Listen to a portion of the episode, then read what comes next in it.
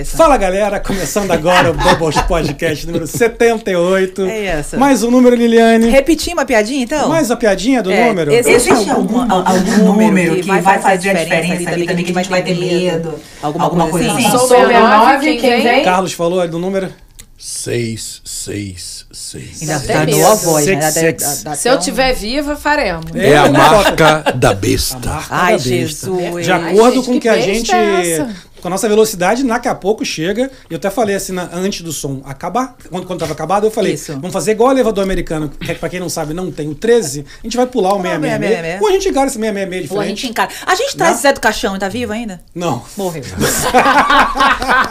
ok. Vai ser complicado trazer um homem Não aqui. dá né? pra trazer Zé do Caixão. Próximo! Faz uma sessão de copo e ele vem. Ele vem. isso, Ah, pronto. oh, temos que trazer alguém do copo. Galera, muito obrigado, vocês estão aí. Quem, é- quem tá chegando pela primeira vez, não esquece de se inscrever, é de graça, nos ajuda muito. Assina, aciona o sininho para saber das próximas lives. Vocês sabem que a gente tá hoje na live 78, tem 77 programas para você ver. Então se inscreve ali, vão vir muitos pela frente, sempre você vai ser notificado. Aproveita e dá aquele likezinho na live de hoje, chama seu amigo, vai no WhatsApp, vai no Instagram, chama a galera para participar, que hoje é uma live especial que a gente vem aguardando há muito tempo para fazer. E hoje finalmente temos o convidado aqui. Daqui a pouco a gente vai apresentar, vocês sabem quem é, né? A gente vai apresentar formalmente. Isso. Então agradeço a vocês todos que estão aqui. Hoje temos a presença ilustre de Juliana Bittencourt. Ah, gostei agora do ilustre. Agora, Voltei eu falar, ela ilustramente. entendeu o que significa ilustre agora. agora. Aí agora, agora ela tá gostando de ver no Google. É. Eu fui no Google. Fiquei dias e dias procurando, agora eu sou uma visita ilustre. Ela agora Ela gostou agora de tá. Visita, uma visita. Uma visita. e temos hoje também a presença não menos ilustre de Lili Zucchini. Não é ilustre. Ah, Sem ilustração, Lili. Eu já sou uma ilustração, né? Ah, esse batom hoje, o batom tá provocante. Ela tinha que... E o dente, ó. Tá Tá sujo, né, né, gente? assim, Quem sabe faz ao vivo. Ó, Ele, olha, tá. Gente, gente, obrigado. Hoje temos aí nas carrapetas a Stephanie, que está tá começando hoje com a gente aqui. Veio aqui uma edição maravilhosa. Obrigado aí pela presença, Stephanie. Daqui pra frente teremos mais uma integrante aqui no grupo do Bubbles. Sendo muito. Agradecendo, como sempre, a Pane de Pulha, o melhor pão artesanal aqui do sul da Flórida. Vocês que ainda não provaram, você que mora no sul da Flórida, pede. Vai, tá aqui, ó, Pane de Pulha 2020, vai no. Instagram. Pede. Stephanie, solta aquele videozinho pra gente ver aí um pouquinho do Pane de Pulha.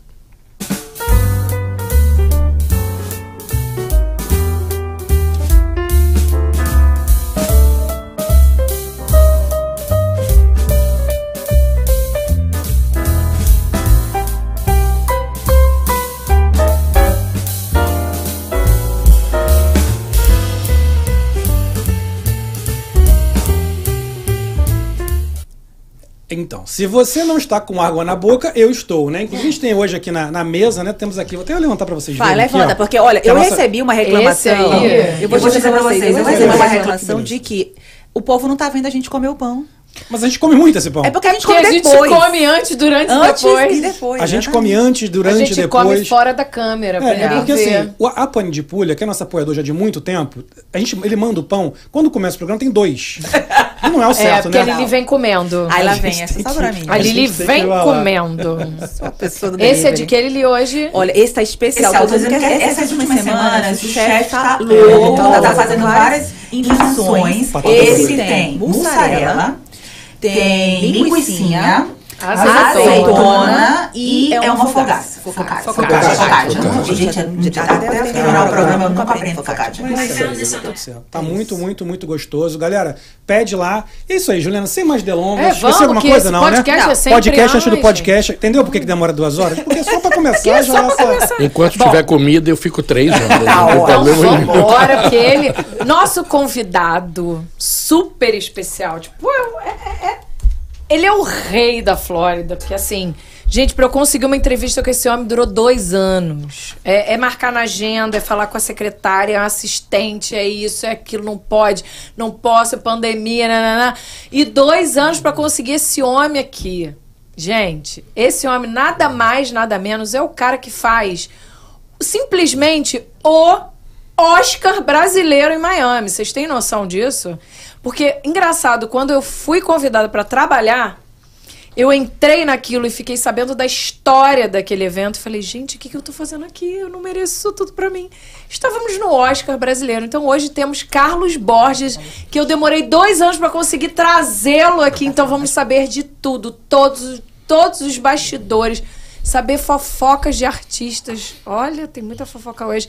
Carlos Borges, muito obrigado. É um, mais do que um prazer ter você aqui. Você sabe disso. Eu tô super feliz de estar aqui, mas eu tô super acanhado com a forma como você me apresenta. Eu fico muito acanhado. Sim, é. quantos uma anos eu tô Peraí, tentando posso te falar? trazer? Posso falar? Gente! Posso falar? Pode, pode. Tem uma palavra, esse- quase todo mundo sabe, quer dizer, todo mundo que me conhece, que trabalha, sabe que eu sou baiano e que eu me orgulho profundamente disso. Isso é, uma- isso é um traço, assim, estrutural da minha personalidade. Ser baiano antes de qualquer coisa. Antes, com todo respeito, antes mesmo de ser brasileiro. Eu sou baiano. E eu, eu sempre estou buscando na minha terra e nas minhas coisas referências para isso. Tem uma palavra que eu nunca ouvi de- da boca de ninguém que não fosse da, da Bahia. Você me deixa escabriado. Escabriado. Difícil. Vamos ao Google. Escabriado. Vamos ao Escabriado é acanhado, é tímido, é, é acuado, porque é, eu sempre tive uma resistência. Isso não é palhaçada, isso não é teatro, não tenho tempo a perder com esse tipo de coisa. Eu realmente tenho um problema muito sério com excesso de elogio e com vaidade. Tenho um problema brutal com isso. Chega a ser até um problema psiquiátrico. Eu preciso de terapia porque eu tenho uma tendência a não aceitar vaidade em determinados níveis, Entendi. entendeu? E imagine, eu trabalho com o, o ápice da vaidade, mas isso é bom. Ter uma pessoa que pensa dessa forma, cuidando de uma coisa como essa, dá a essa estrutura um nível de seriedade e, e calma que é muito incomum. Eu trabalho com isso há muitos anos. É, ouso dizer até com mais tempo do que qualquer um de idade vocês têm aqui.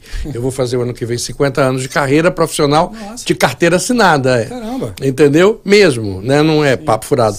E trabalho com essa coisa de competição, de prêmio, há muito tempo. E eu posso dizer a você, a vaidade é o combustível número um da raça humana.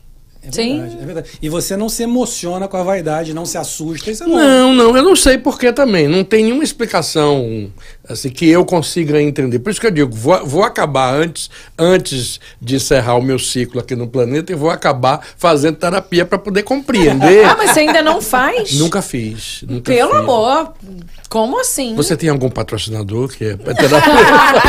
Eu posso patrocinar Ainda minha não, né? terapia. Minha terapia, eu indico a todos. Ah, é verdade. ó, Juliana ó. vai saindo passando a Passando a terapia terapia pra todo mundo. Porque terapia é vida. Eu sei, É minha, vida. minha filha é, é- é- é- minha filha mais, mais velha, que eu acredito que está na, na faixa de vocês aí. E a, a mais nova também, amigos, todo mundo fala, "Poxa, você devia fazer, não sei o quê. Mas tem dois, tem dois é, é, elementos nisso daí. O primeiro é custo. Lógico. Sim, Tá- sempre tem uma- Sempre. Sempre tem um custo. Segundo, é eu vencer minhas barreiras psicológicas, que são muito grandes. Né? Mas enfim. É que assim, né, eu, eu tenho sempre na minha cabeça que a gente é feito de três pontos, né? Saúde física, saúde mental e saúde espiritual.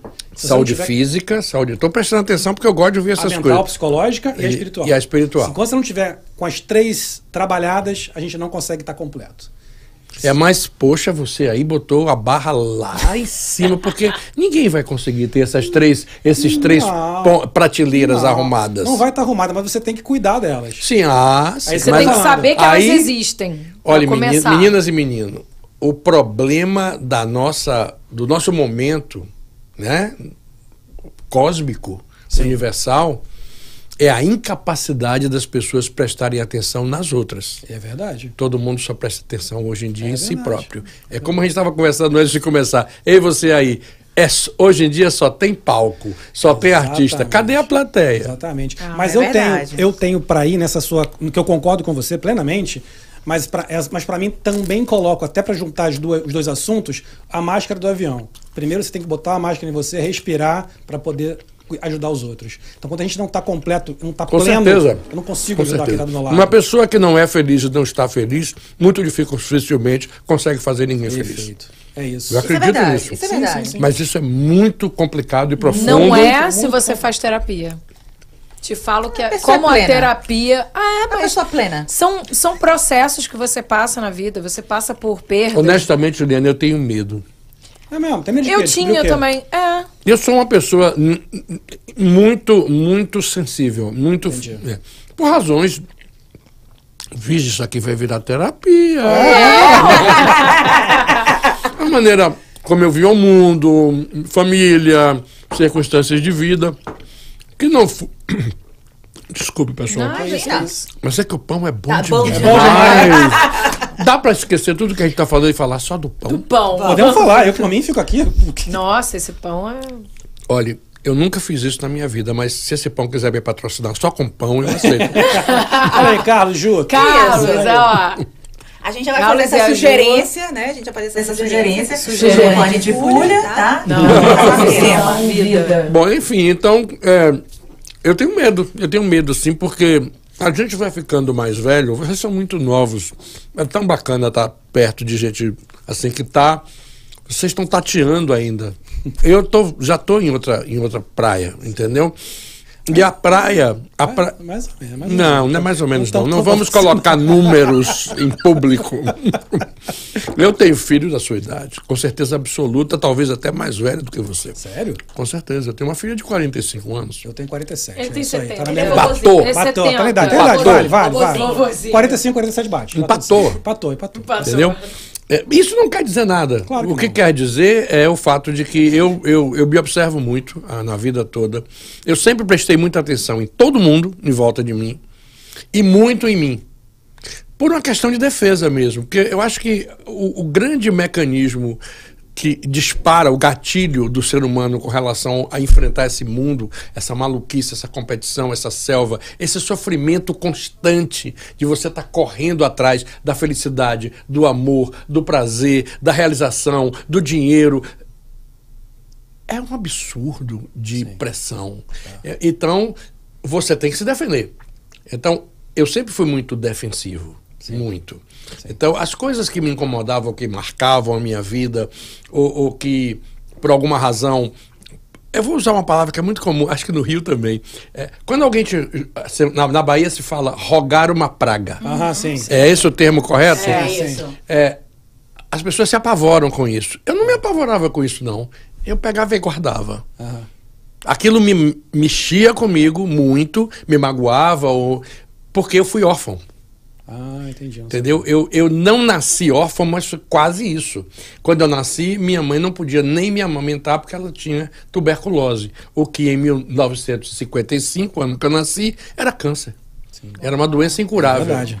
Era uma doença incurável. Então eu fui criado, tive muita sorte, fui criado por tios maravilhosos que fizeram muito bem o papel de mãe e pai para mim, mas você não tem jeito. Isso é uma coisa que não resolve. A relação do filho com a mãe, quando ela tem um- uma, uma solução dessa forma, que é uma, uma orfandade, que não era orfandade, mas era orfandade, é, é uma coisa que me acompanha. E isso, com certeza, ia ser uma das primeiras naves que iriam pousar no relacionamento com o terapeuta. Com Total. certeza. Total. É do- Mas, Mas- olha, vou mas passar é o o- filme pra ele. É, mas é. Ah, é, eu tô vendo. Mas é daí. É a mas série, é engraçado que, é. que eu, eu também, também tô fazendo terapia, faço terapia, gosto muito. E é isso mesmo que você falou. A gente vai lá atrás, mas a coisa que eu acho mais incrível da terapia é como que a gente consegue relacionar praticamente, não tudo, claro, mas quase tudo que a gente tem problema na vida vem do, da mesma raiz. Vem do trauma, mesmo ponto. um Tum. trauma. E o que o terapeuta faz é bater, bater nesse negócio aqui. Também, minha terapeuta falou assim: nós vamos começar a cantar seus aniversários. Lá daquele garotinho lá de trás, tô- a gente vai começar a bater, cantar parabéns pra ele até ele chegar aos 47 anos. E aí você vai estar de novo. Então, o meu trabalho é esse. É um trabalho que eu acho Olha que lindíssimo. coisa interessante isso. Eu tenho uma relação complicadíssima com o aniversário também. Mas é isso aí. Muito Olha complicado. quanto trauma você... Mas vem cá, nós viemos aqui para beber ou para conversar? O que é isso? Gente, viva a Maíra. em conjunto. Mas, Carlos, aproveitando assim que você está você tá falando sobre, sobre essa história da sua, da sua infância e tal, conta um pouquinho de você lá de trás, de onde você surgiu. Até você. Como é que Até você, você chegar aqui. parou aqui? Como é que foi a tua história? Ah, bom, Bahia? bom. Então eu vou tentar. Esse negócio de ter um programa de duas horas, o risco é, é durar três. Mas. Exatamente. Ó, viu? Já, já, perdeu o medo de Não, tá não, bem, em eu estava muito confortável, para ser totalmente sincero com vocês, porque o convite veio de você, que é uma pessoa que eu já conheço, gosto muito, e que já tem uma, a, uma afetividade com a gente de muitos anos. Verdade. Então isso já me deixou tranquilo, né? Feliz. Enfim, é, eu sou. Bom, então vamos lá, né? eu sou baiano de Alagoinhas, uma cidade de cento e, a 120 quilômetros a noroeste de Salvador. É uma cidade de 200 e poucos mil habitantes, cujo grande charme agora é a cidade do atual bicampeão da Bahia, o Atlético de Alagoinhas. Que não é o meu time, mas é o time da minha cidade. Qual é o Então, time que você torce? Eu sou Vitória. Sofredor, carimbado. mas, mas sem Sem problema. comentários. E Vamos sem problema. Mais do que sem problema, porque eu sou muito fã de futebol. Eu gosto muito de futebol e eu acompanho futebol de um jeito até completamente atípico para uma pessoa do meu tipo, para uma pessoa do meu nicho. E que foi a vida inteira uma, uma razão de estranheza total no meu círculo. Pessoas como eu não gostavam de futebol. Ah, não podem gostar de Entendi. futebol. Ah, é? É. Tem que ser aquele cinema. Não, é porque Ah, você é muito novinha, você não entende. Quando eu entrei numa redação de jornal, no primeiro jornal grande que eu trabalhei, eu tinha 18 anos. A Tribuna da Bahia era o melhor jornal do Nordeste do Brasil. E eu cometi o absurdo de dizer, numa reunião de colegas, eu tinha 18 anos, que eu gostava de Roberto Carlos. Ah, não podia. Eu fui, Não execra pode? eu fui execrado. Não pode gostar de, Tá de Roberto Carlos. Não, podia. Não, não, Ah, hoje hoje, pode. hoje- Hoje pode. não, hoje em dia já nem pode mais. Quer dizer, já, parou de novo. eu Já o, que eu acabei, tipo. o que eu acabei de falar tem exatamente 50 anos. Então, é, é, mas eu, eu falei isso em relação a, a Lagoinhas, né? Vitória. Eu, eu venho de uma família que tem uma raiz muito interessante, porque é uma família de Santo Amaro da Purificação, a mesma cidade de Caetano Veloso, de Maria Bethânia e tal. E Santo Amaro da Purificação era, uma cidade que era a maior cidade do interior da Bahia até a virada do século. E era uma cidade nobre, era uma cidade de famílias tradicionais que viviam basicamente da cultura açucareira. Né?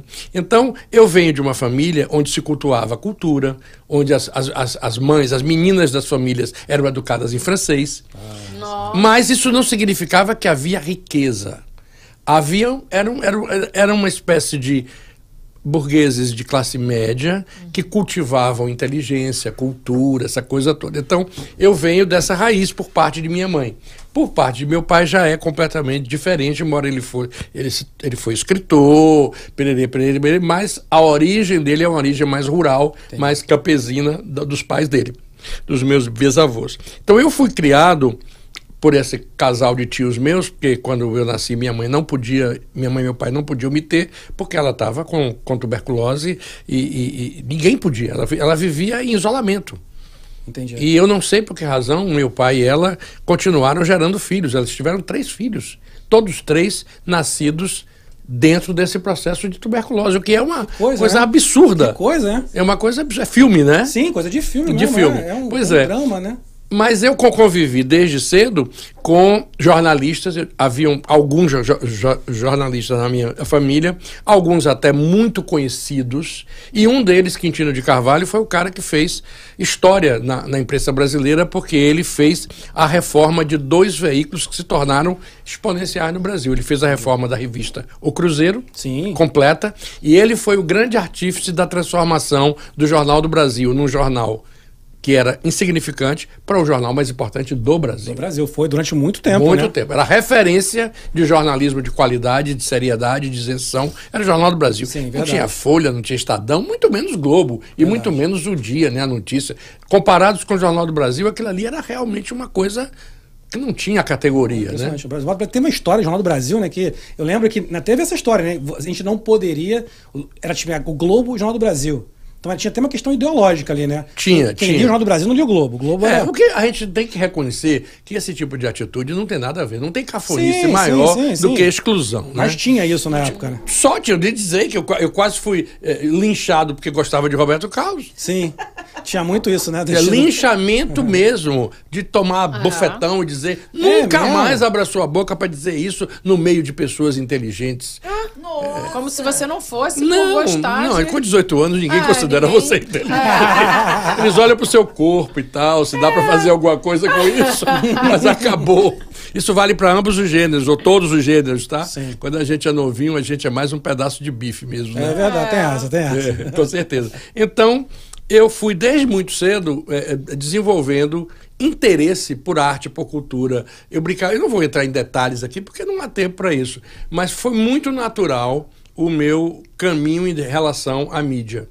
Mas se não tivesse sido o fato de que eu já tinha na, na, família dois ou três ou quatro exemplos de profissionais bem-sucedidos, e a gente tem uma tradição no Brasil muito engraçada da nossa cultura. A gente sempre acha que se na família tem médico, aquele cara vai ser bom médico também. Ah. O filho. Não tem nada, é, a, ver, tem nada a ver. Mas tem, né? Ah, não, porque o pai foi um advogado, o filho tá no sangue. Tá no sangue, Tem nada de no sangue isso aí. Ah, no isso sangue. não é trave não, sangue nenhum também. Não segue a tradição. Ah, toma tapão, uma vergonha pra família. Sim.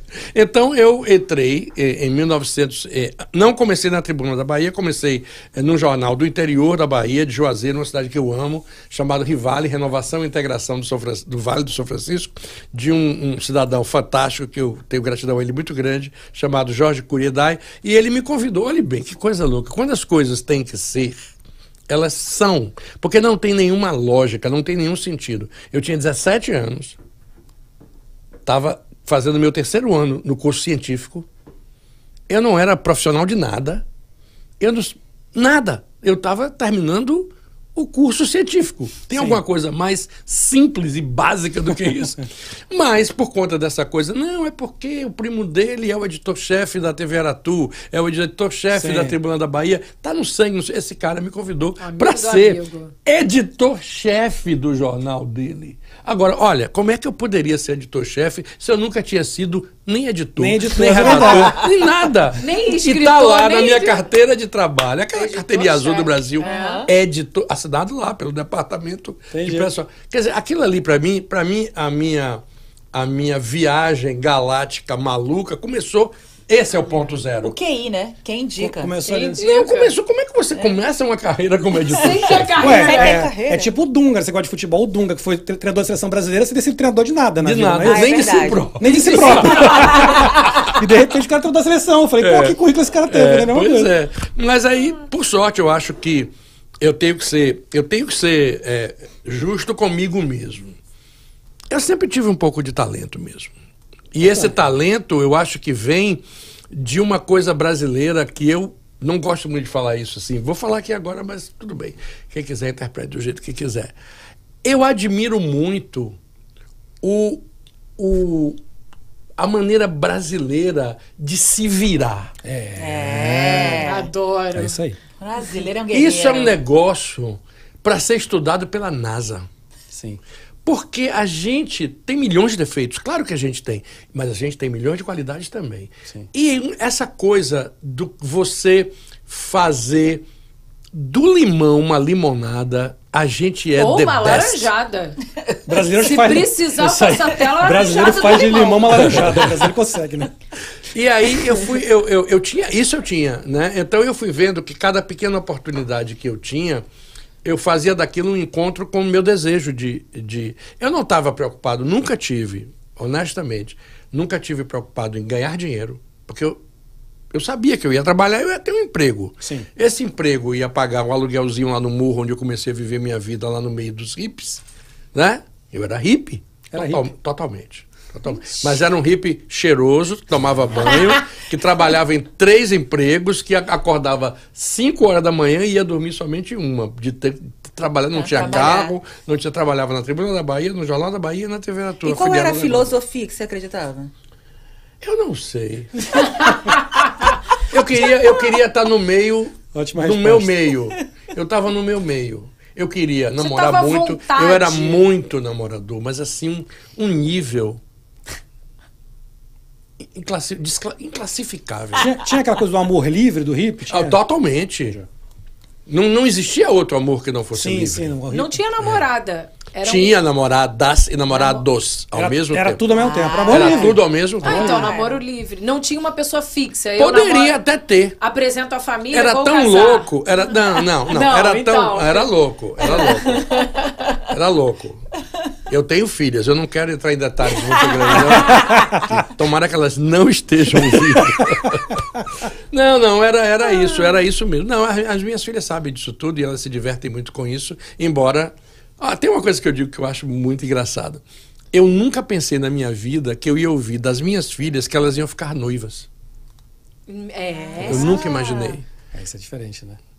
Quando Porque você viveu uma eu vida- vivi um mundo que ser noivo era a coisa Que que mais casar? cafona, É. mais fora do Noivo é- eixo. noivo? To- Não, no- não, tudo bem, hoje eu entendo. Na minha época não tem mais noivado. Não, mas é agora tem, noiva. só tem. Ah, O povo agora gosta disso de novo. Não, Não, mas Agora- aí não é noivado, nem enrolar em naido. Não, não. Desculpe, Juliana, mas não você casar. está. Você, você tomou um ácido.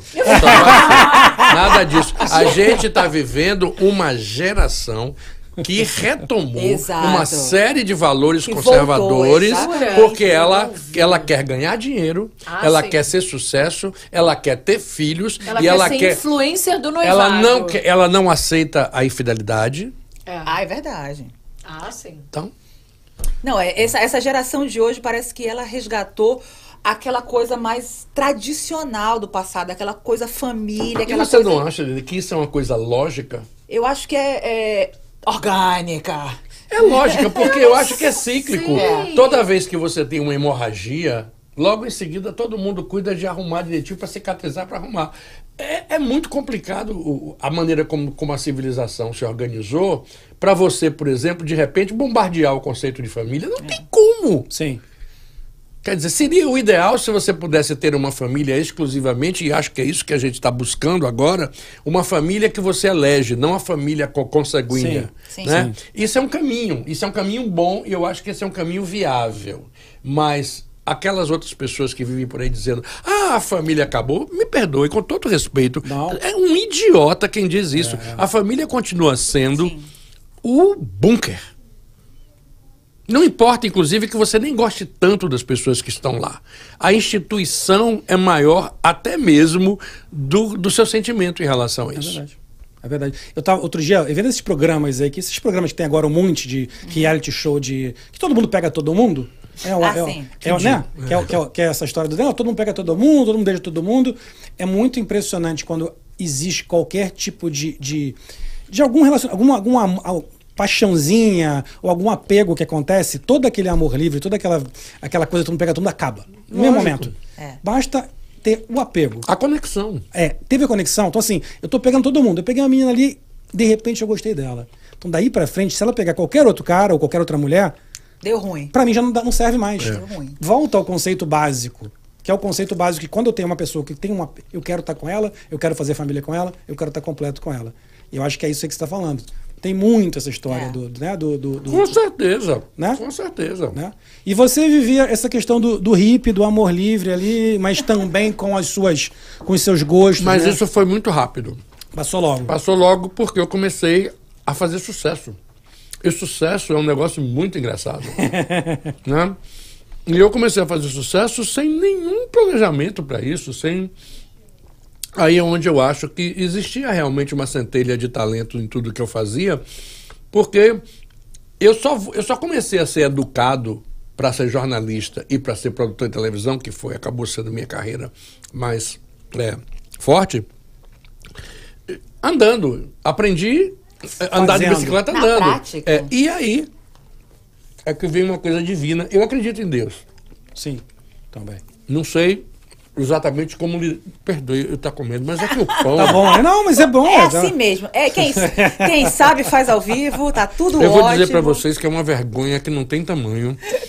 mas maior do que a vergonha é o sabor do pão. Não tá bom. Mas, Carlos, olha só, esse é o nosso apoiador. É. Claro. Você tá falando pra não nós tô é melhor do que. nada com isso. Eu sei, que você tá falando- eu sei que você tá falando de naturalmente pra Inclusive, nós, você ainda é melhor. agora está me dando a oportunidade de eu pedir 10%. Exatamente. E tenho certeza que vão te dar. Com Mas você certeza. falar isso, pode ficar tranquilo, porque garanto que eles estão felizes e contentes Então, lá com, a então, sua, ó. com o seu mas, depoimento olha, genuíno. Eu vou né? dizer a, você, a vocês como eu penso em relação a isso. Vocês já estão abençoados por fazer um pão tão bom. Continuem fazendo, continuem fazendo, que eu vou comprar esse pão Isso pra aí, é bom agora. demais. Liliana, Liliana me disse que eles entregam em qualquer lugar. Em Entrega, qualquer entrega. lugar. Sul da Flórida Sul da entrega. Flórida, exatamente. Que lindo. Eles têm, uma, eles têm uma agendinha lá, né? De, Sim. Tem um E roteiro. não é caro, não? Não, não é, cara. Não, tranquilo. Aquela, depois eu te mostro. É, eu não vou, eu não sei se vai, eles querem que eu fale o preço, é. mas é tranquilo. Mas, eu te mostro mas essas coisas, rapaz, bolso é a parte do corpo mais não, importante. É, é. Não, eu tenho certeza que vai ser de boa. Não, é Outro muito... dia eu pedi lá pra casa, achei ótimo. Quando eu pedi o que eu pedi, eu pedi um de banana, uma delícia.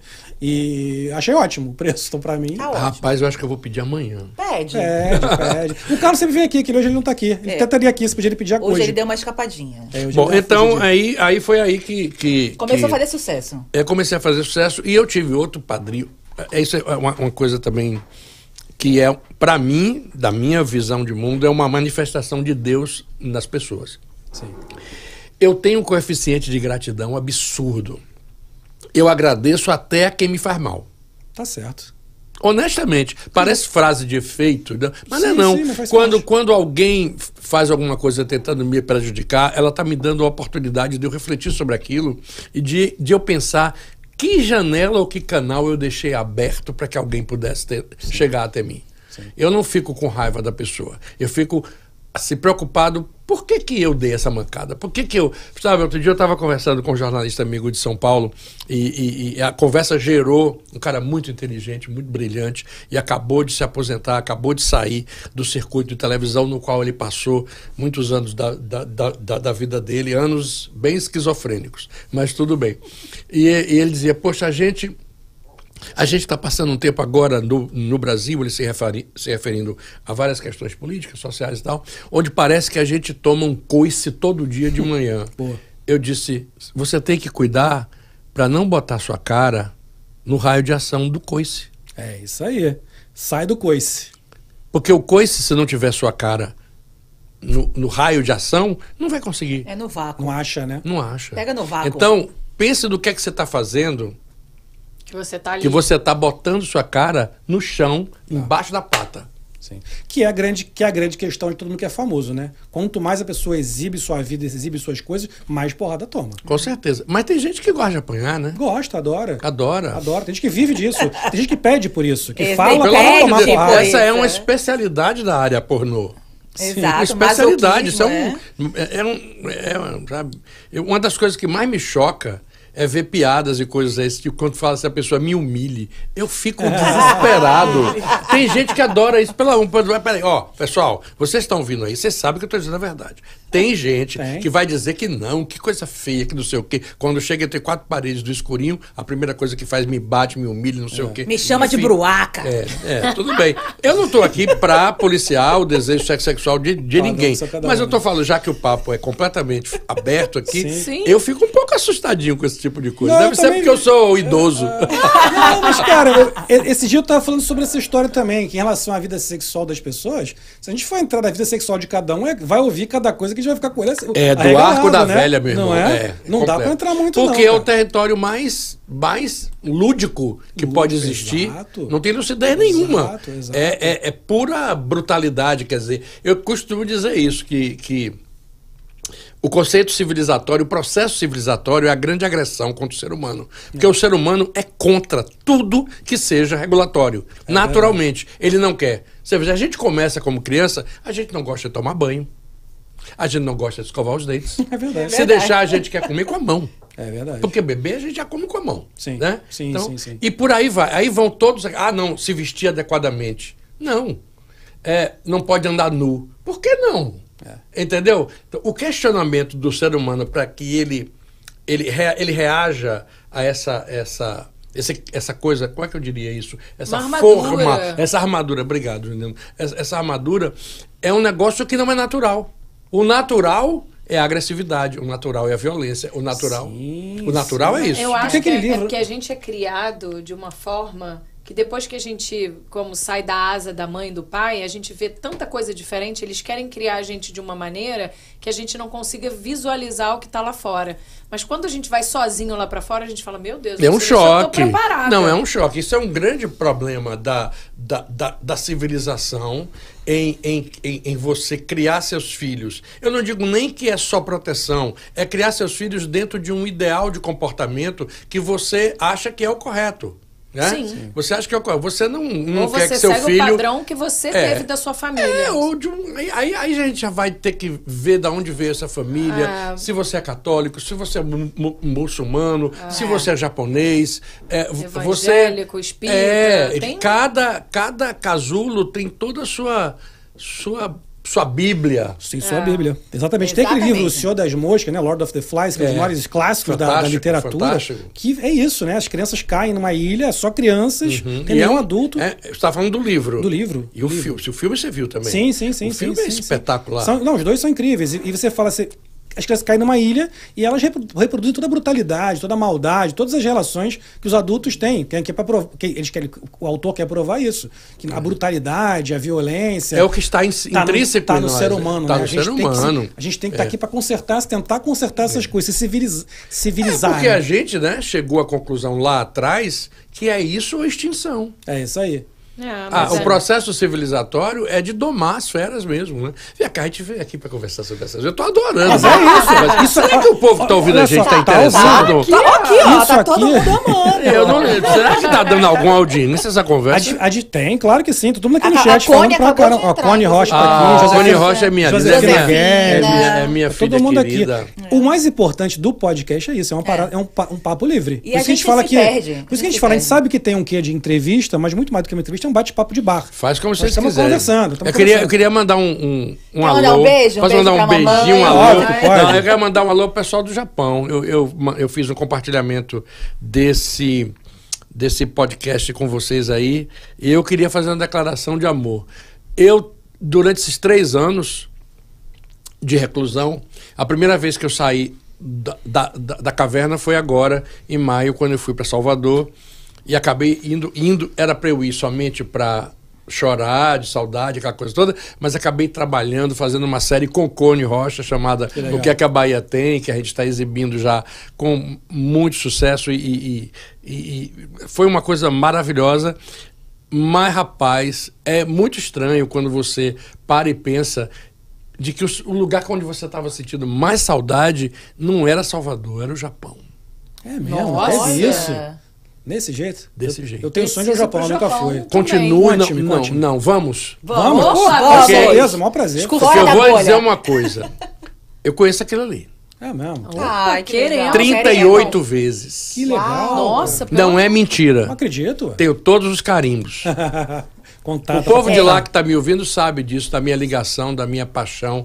É um negócio espírita. Eu não sei. Não me peça para explicar, porque eu ficar- vou, vou inventar mentira. Eu não sei. De todos os lugares De que todos você os lugares no que eu vou, o lugar que eu é mais Japão. sinto falta é o Japão. Eu sempre falo, todo mundo que meu sonho de vida, todo mundo sabe, quem me conhece sabe, que é o Japão. E um dia eu perguntei pra minha mãe, mãe, qual é o lugar que você gostaria de ir? Ela falou, a mesma coisa, Japão.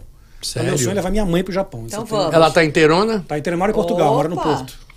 Olha, tranquilo. Vamos fazer uma excursão. Bora, Eu bora. topo O total, meu Japão, sonho. o Vamos Japão. na caravana, mas mas na sonho, caravana sonho não se adia, sonho se materializa. Exato, não, sim, Isso. sim, tá na, tá na minha. Se precisar que eu, que eu realmente entre nesse processo, eu estou à disposição. Pô, então é o maior prazer. Mas como é que é? Como é que tá o pessoal do Japão lá? É do Focus? Tá É, que nem- né, fazer essa- que nem não é mais nem só foco. Japão! Já ele adora também, ele é louco. é. É o Japão. Ele é louco. Nós fizemos várias coisas juntos lá, né? Coincidentemente, não trabalhando com ele diretamente, mas ele foi premiado lá no evento. Depois nós ficamos, nos aproximamos, aí ele veio para o evento aqui do sul da Ah, eu lembro, eu Flórida. lembro nesse- É, a gente mas antes lá. ele foi premiado lá.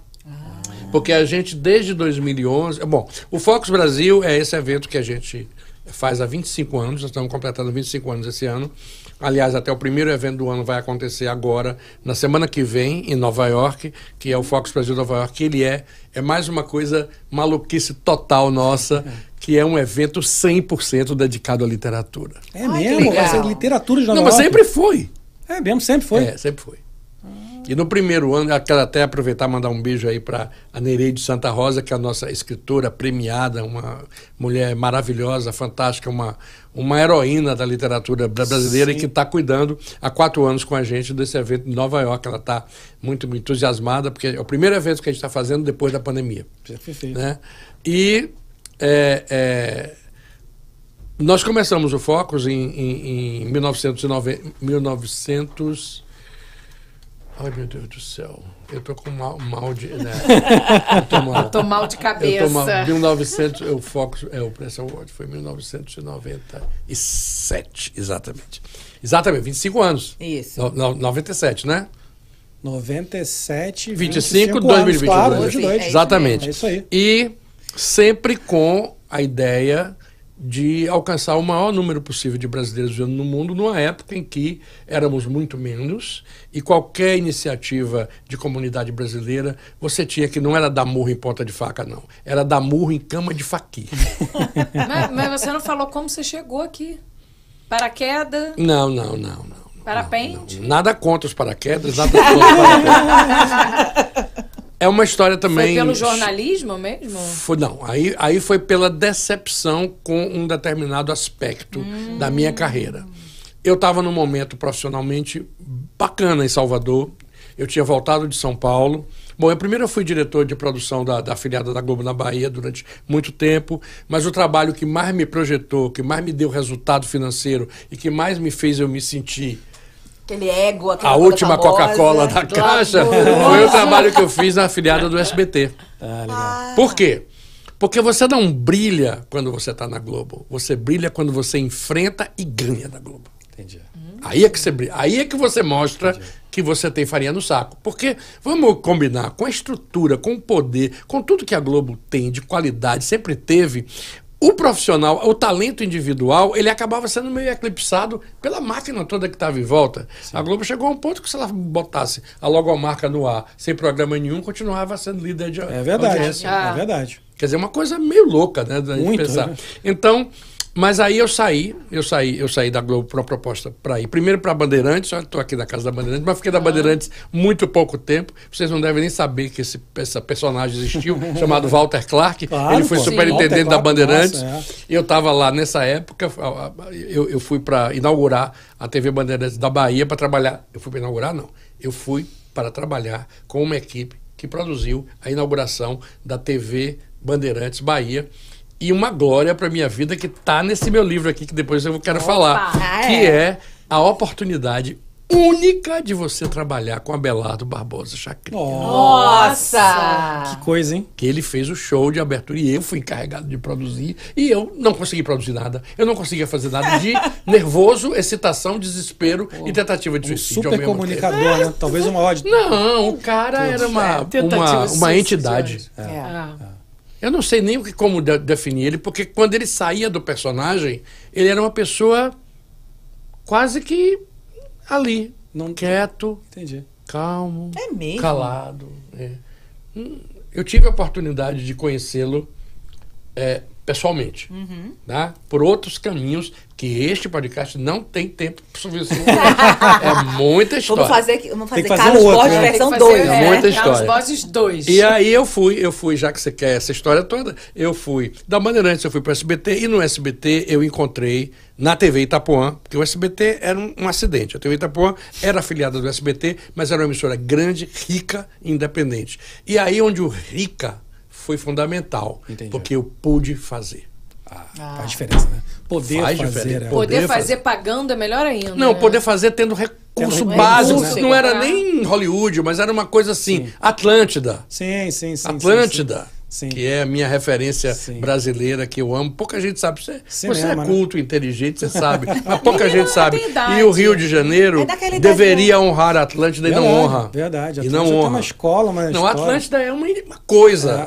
É, É, aquilo do Brasil, é aquilo do Brasil Ali que a no gente que no Rio falando. tinha Atlântida, Herbert Richards ali, que eram as coisas Herbert que tinham ali que é. Herbert Mas Herbert Richards. Era um estúdio de Sim, de dublagem. É. de Mas são, mas são as coisas da né? época, no alto ali. E É. tinha no Não, Rio, de Janeiro foi o né? núcleo de tudo. Teve a. Cinédia, depois teve a Atlântida. Manchete. teve- Não, isso aí já ia, ela já Manchete puxou. é bem- Gente, Ah. ele tem 25 anos. Lá vem, lá vem, É. lá vem ela. Nós estamos lá falando mais de vem ela. cinema, porque a Atlântida, Atlântida foi a tradução meio macaqueada, meio boba, meio sem competência às vezes, mas ao mesmo tempo extremamente criativa, do que era Hollywood traduzido Sim. pelo Tupiniquim. Sim, sim, sim. E era a maior bilheteria do país. Era mesmo. Era o que competia com os filmes de Hollywood e ganhava.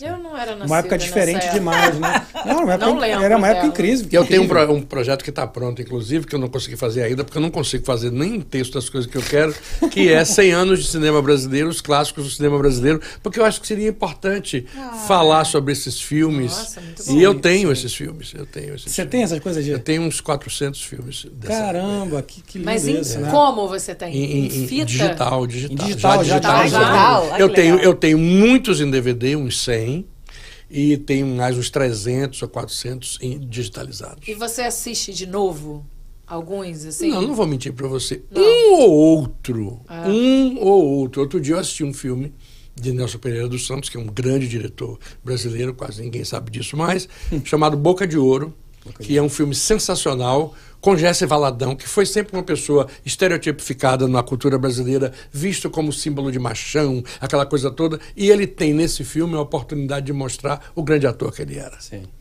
Então eu recomendo isso, Boca de Ouro, Nelson Pereira dos Santos. Isso é uma coisa legal que eu acho que, por exemplo, no Brasil, uma época do Canal Brasil era legal. Porque eles Sim. passavam esses filmes. Então, do Canal Brasil tinha muitas essas coisas pra gente Ainda poder tem, ver. né? Tem, Ainda né? tem o Canal Brasil. Mas não tem Não com tem esse vídeo. viés, como, por exemplo, existe aqui nos Estados Unidos o Turner Classic Movies. Sim. Não sei, não sei se vocês conhecem. sim, claro. Eu, é, é a única coisa que eu vejo fora do universo de streaming. A única coisa que eu não vejo Ah, na é. televisão normal já há muitos anos. Há muitos anos. Meu negócio é. Minha TV é YouTube. Há muito tempo. Desde quando o streaming passou a ser confiável Uhum. na televisão. Porque não é, não é uma. Agora não, agora tá lindo. Agora, Tudo que é lugar você consegue. É, mas o Turner Classic Movies é, é, é assim uma. Para quem é apaixonado por cinema, como cinema. eu, é a Fê Maria, é a... pinto no lixo bom total. demais, né? É É bom demais, a glória. né? É o É Netflix a glória. É, é ilustre. É ilustre. Mas sabe, sabe o que eu acho legal? Assim, eu, eu sou um cara que eu amo hoje em dia o cinema, o, a- o, o CGI, os, os efeitos, efeitos especiais. Acho, acho uma arte maravilhosa. Mas antigamente o cara tinha que trabalhar com quase com poesia, né? Você pega um, você pega um filme tipo o Cidadão Kane, vamos dizer um, cidadão, um filme mais conhecido antigo. O cara tem que trabalhar com luz e com sombra o tempo todo para simbolizar o que ele quer dizer, que é uma coisa muito artística, né? Isso é muito bonito. Eu acho, eu acho que cada, cada momento da, da história, a arte é uma representação muito clara de tudo. Né? Sim. O cinema de Hollywood é uma coisa tão impressionante, Sim. por causa disso que você acabou de Sim, falar aí, que eu não comparo, porque eu acho que hoje em dia o cinema de hoje reflete as gerações de hoje, Exato, reflete as exato. expectativas de hoje e reflete também muito o psiquismo das pessoas. Né? Sim. Eu, por exemplo, sou uma pessoa apaixonada por drama, por romance, por histórias humanas, por é, é, ódio, vingança, lealdade, sacrifício, heroísmo, amor. E, e- e isso no universo do relacionamento das pessoas. Sim. Hoje você não tem isso. Hoje você tem um super-herói que, com superpoderes, resolve tudo. Tudo. O que é um escapismo ao extremo, porque é o cúmulo da fantasia. Mas não tenho nada contra, não. Nós também, na nossa época, tivemos Flash Gordon, tivemos o primeiro Batman, tivemos o Super-Homem, que era o Steve Reeves, que a gente assistia na televisão. E o Batman do. Pô, pô, Ah, é, que era demais. um pau maravilhoso. É maravilhoso, Batman, porque é. ali é a ponte. É. Ali é a ponte do antigo pro anime. Exatamente. Né? Ali é É. a ponte. Pouca gente fala disso. É, naquele verdade, bar que ele baixa Paul. muito. Qual era o Paul, nome do cara que fazia o Coringa? Que também era um cara super. O Coringa era. Peraí, César Romero. César Romero também. Grande ator. Grande ator, exato. Grande ator. cara- Contracenou com Carmen Miranda em clássicos Ah, de Carmen. sabe, Era filmes que eu adoro são aqueles biografia. Eu adoro ver filme de pessoas. De contar a história de uma contar a pessoa. história de uma pessoa. Como, por exemplo, agora tem recentemente o Elvis, né? Uhum. Que eu, sinceramente, depois de 20 anos, eu não sabia que eu sabia tanta música do Elvis como eu sei. É Porque tá, tá no. Tá no seu Tá universo no auditivo. universo. Era sua mãe que eu via, era o rádio que tocava. É. Gente, eu fiquei impressionada, porque assim, eu terminei de assistir o filme, eu digo, agora eu vou pesquisar. Eu adoro fazer isso. Primeiro, eu adoro comparar o ator com a realidade. Esse ator ficou tão perfeito, tão perfeito, até Eu mesmo na fase. ainda, Esse pare- meu amigo de São Paulo É. que eu falei, ele, eu, parece que eu estou ouvindo ele falar. Ele, depois que eu vi o filme, ele é um pouquinho mais velho do que eu. Bobagem. Né? Mas o suficiente para que, para mim, Elvis não é a referência que foi para ele. Eu sou Beatles. Eu também. Ah. Eu nasci Eu também. junto com Aretha Franklin e Beatles. Aham. Acabou. E Roberto Carlos. Roberto sempre. Carlos. Por Não, favor. Roberto Carlos sempre. Que imitava o Elvis. Não. Não. Imitava João Gilberto. Começou imitando João Gilberto. Tá certo. Vocês sabiam disso? Não, Não. Que, eu, que eu sabia não era sabia. que ele... Primeiro momento de decepção nessa mesa.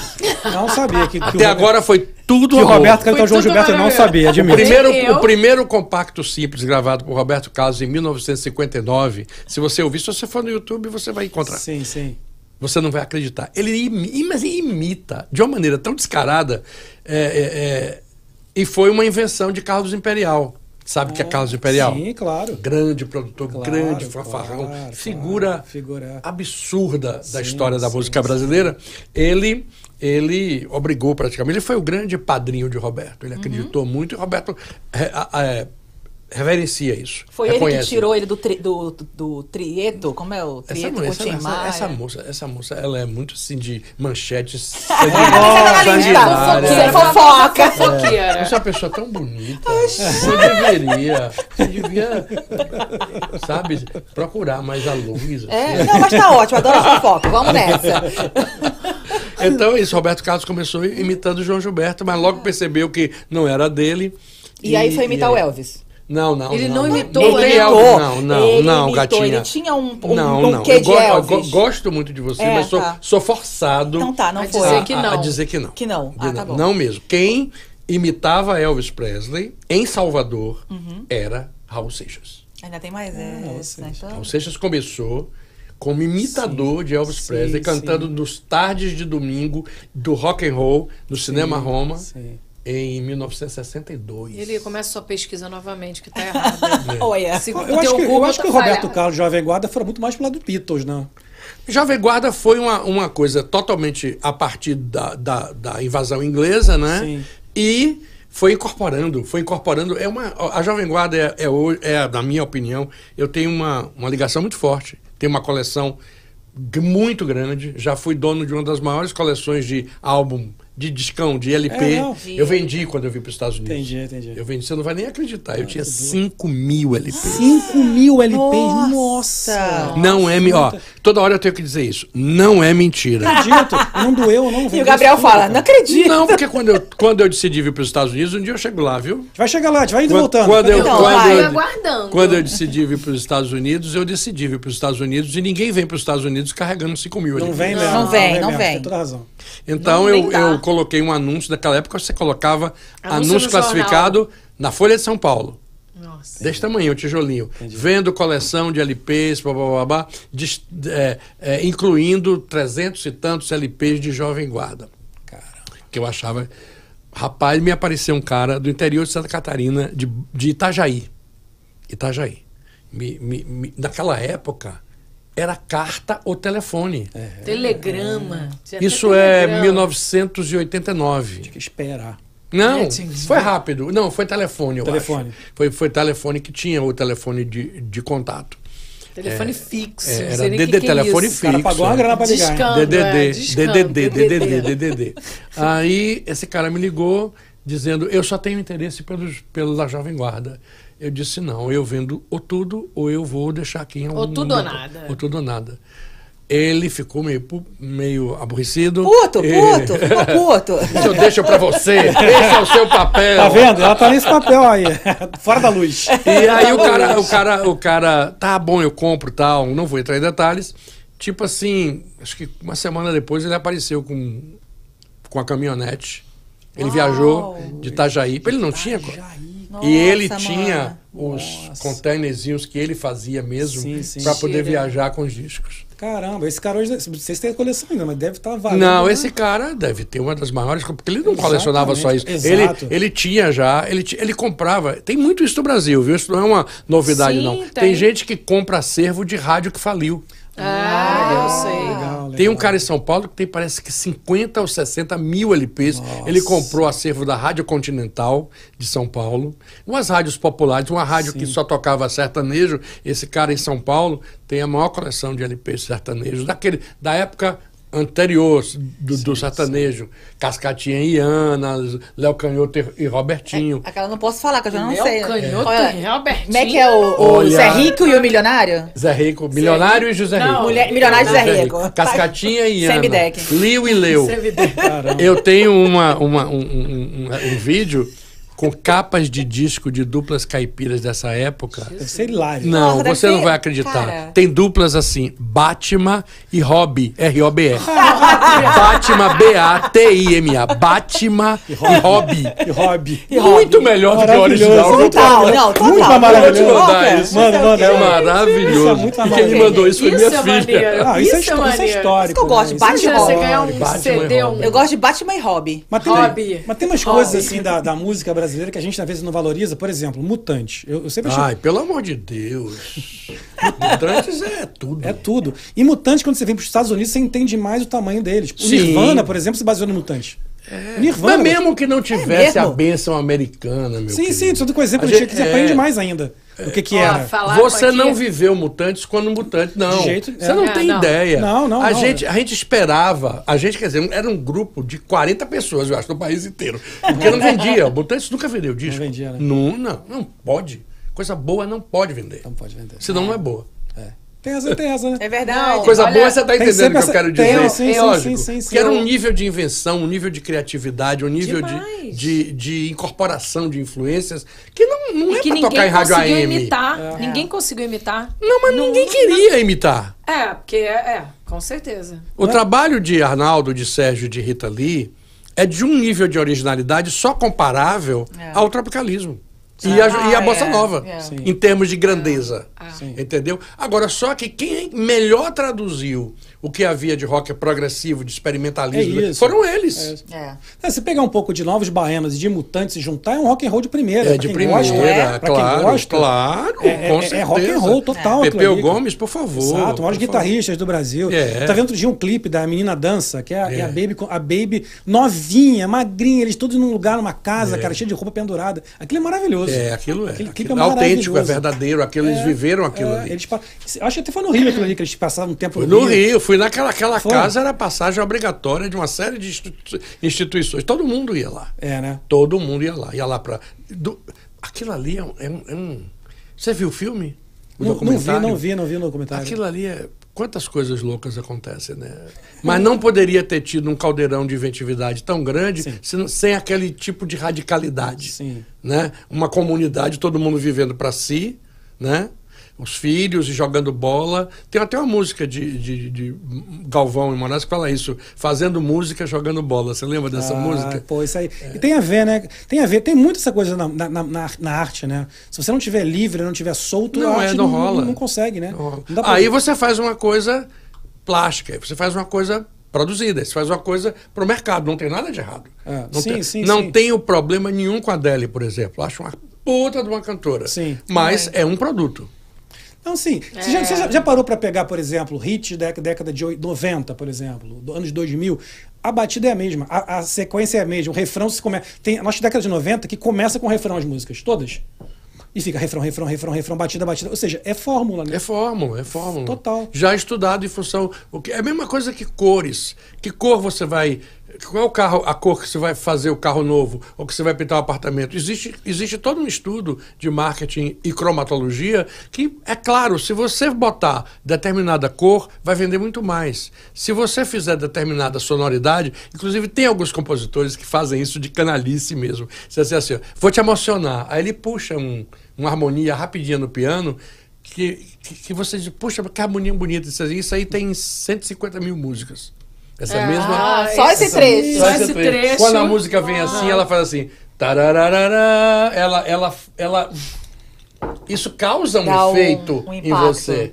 é. Entendeu? Enfim. É isso aí, né? Vamos voltar a falar um pouco. Vamos, vamos, voltar pra história ali, voltar pra história. Eu queria aqui dizer uma coisa, dar parabéns a vocês, porque vocês que estão assistindo esse podcast, vocês são heróis. Vocês são pessoas de uma paciência para ver esses quatro loucos aqui falando sobre essa mistureba toda. A única coisa que eu peço é que Deus proteja vocês e que vocês ouçam até o fim. É isso Porque aí. ele tá com medo das duas horas, mas já, já passou uma. Você sentiu? Não, não senti não. Mas eu tô feliz de estar com vocês. Vamos lá, vamos A gente não lá. começou nem a falar dele, ele nem chegou aqui ainda. Ele nem Chegou aqui. A gente nem falou do. Aí um dia, aí Eu não dia, consigo aí sair dia- da Bahia. Eu já vou até ele já da Bahia. volta. Eu Vou até ele fora e já volto. Então vamos. Sai do Brasil. Eu, quando estava em São Paulo, trabalhando, de, dirigindo a parte de marketing de uma empresa de eh, exposições e eventos da Bahia, foi o único hiato que eu fiquei um ano sem trabalhar em televisão.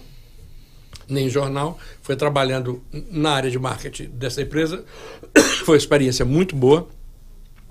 Eu é, recebi um convite para voltar para Salvador para dirigir a parte de produção da TV Aratu, que estava ainda em litígio, perdendo a programação da Globo e entrando para ser afiliada da Manchete, exatamente na época da primeira versão de Pantanal. Ah, a Manchete estava em altíssima. a Juma. Então, A Juma é, Marruá. Juma, é, Cristiana, Cristiana Oliveira. Cristiana né? Exato, Cristiana exatamente. Oliveira, exatamente.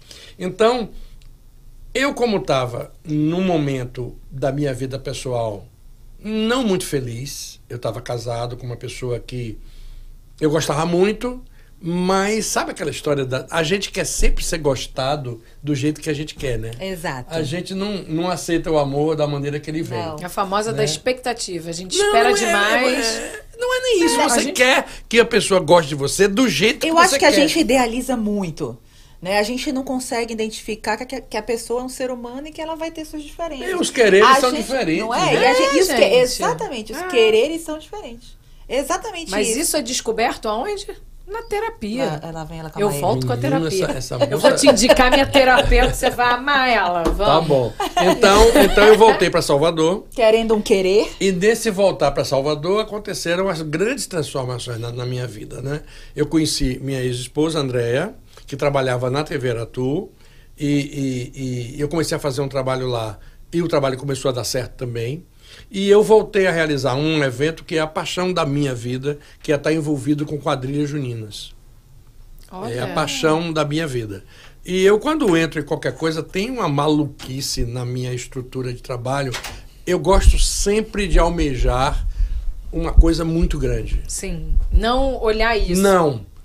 Por exemplo, quando eu comecei a pensar o Focus, por exemplo, aqui chegar nos Estados Unidos, Sim. eu, eu dizia para as pessoas: um dia nós vamos fazer isso no mundo inteiro. O povo nem ria.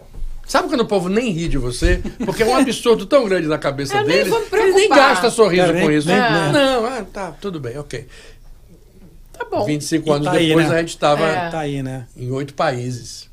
Os, os que, e outra coisa, não estava em mais porque eu não queria. Porque podia estar em 40. Mas podia estar em outros, né? Convite para estar, Sim. tem, Fila. né? Tem, né? Fila. porque é uma coisa que faz todo sentido. né? Sim, claro, Pois claro. é. Mas eu só estou dando esse exemplo para falar desse negócio da quadrilha junina, né? E aí eu trouxe de volta o, o, o, o Arraial do Galo, porque o símbolo da TV Aratu é o galo.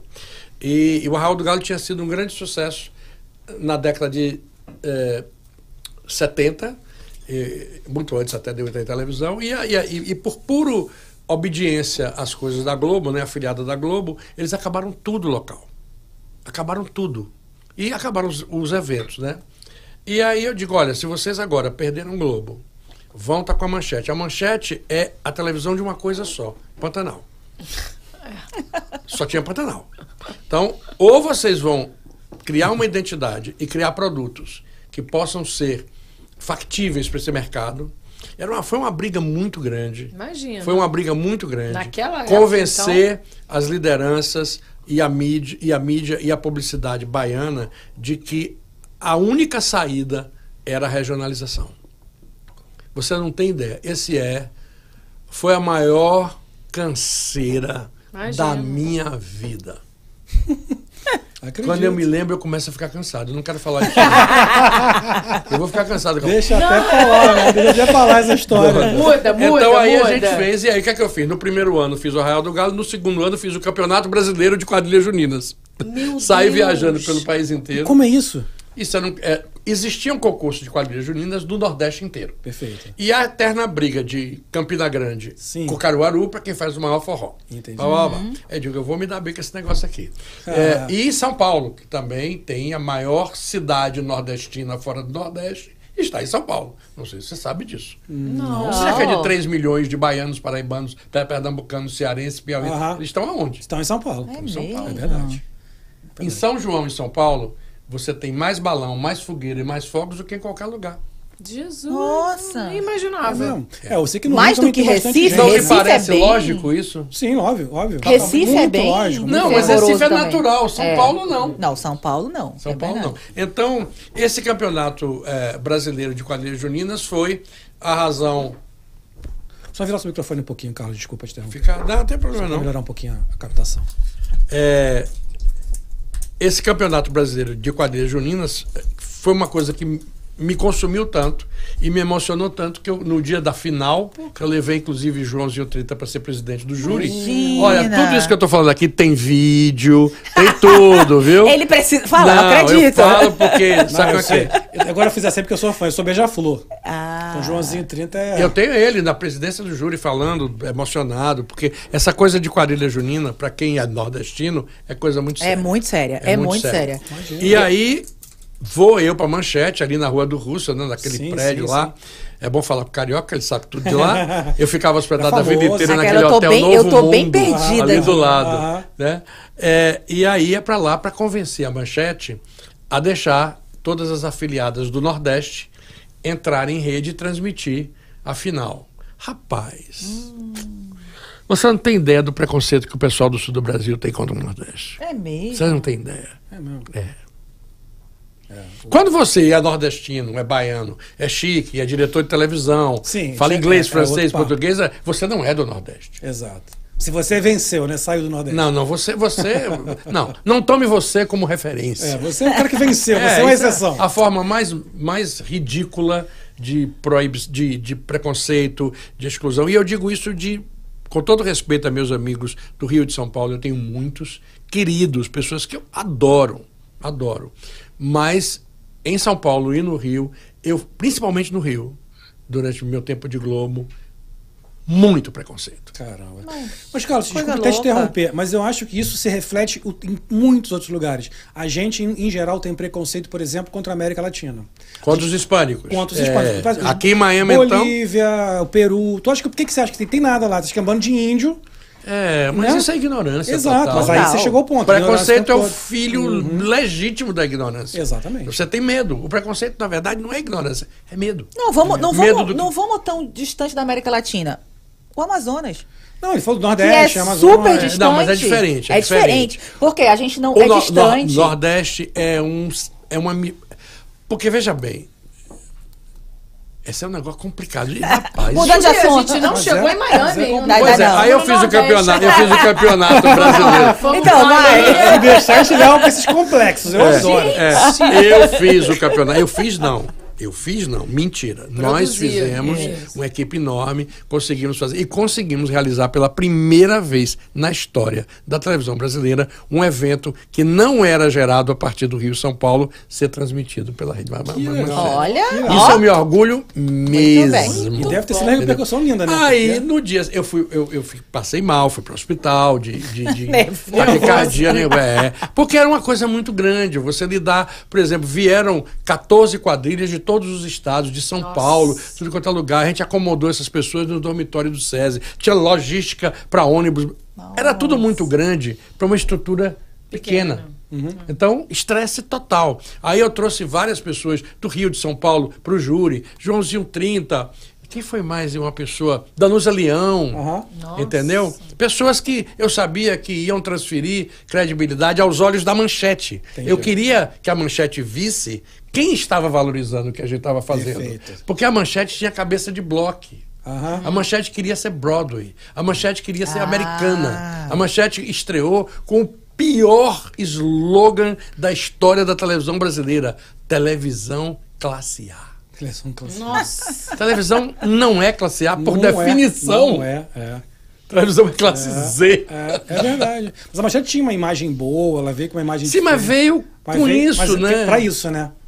E é mesmo, televisão, televisão Podia dizer existe. televisão de classe para todos. Para, para todos. todos. É Para bem melhor, né? Luxo para todos. para É. todos. Joãozinho 30. Joãozinho 30.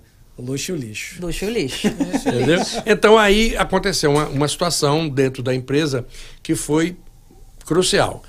É, no outro dia, dois, eu saí, do, do- fiquei no hospital, eu nem dormi no hospital. Não, aquela bobagem.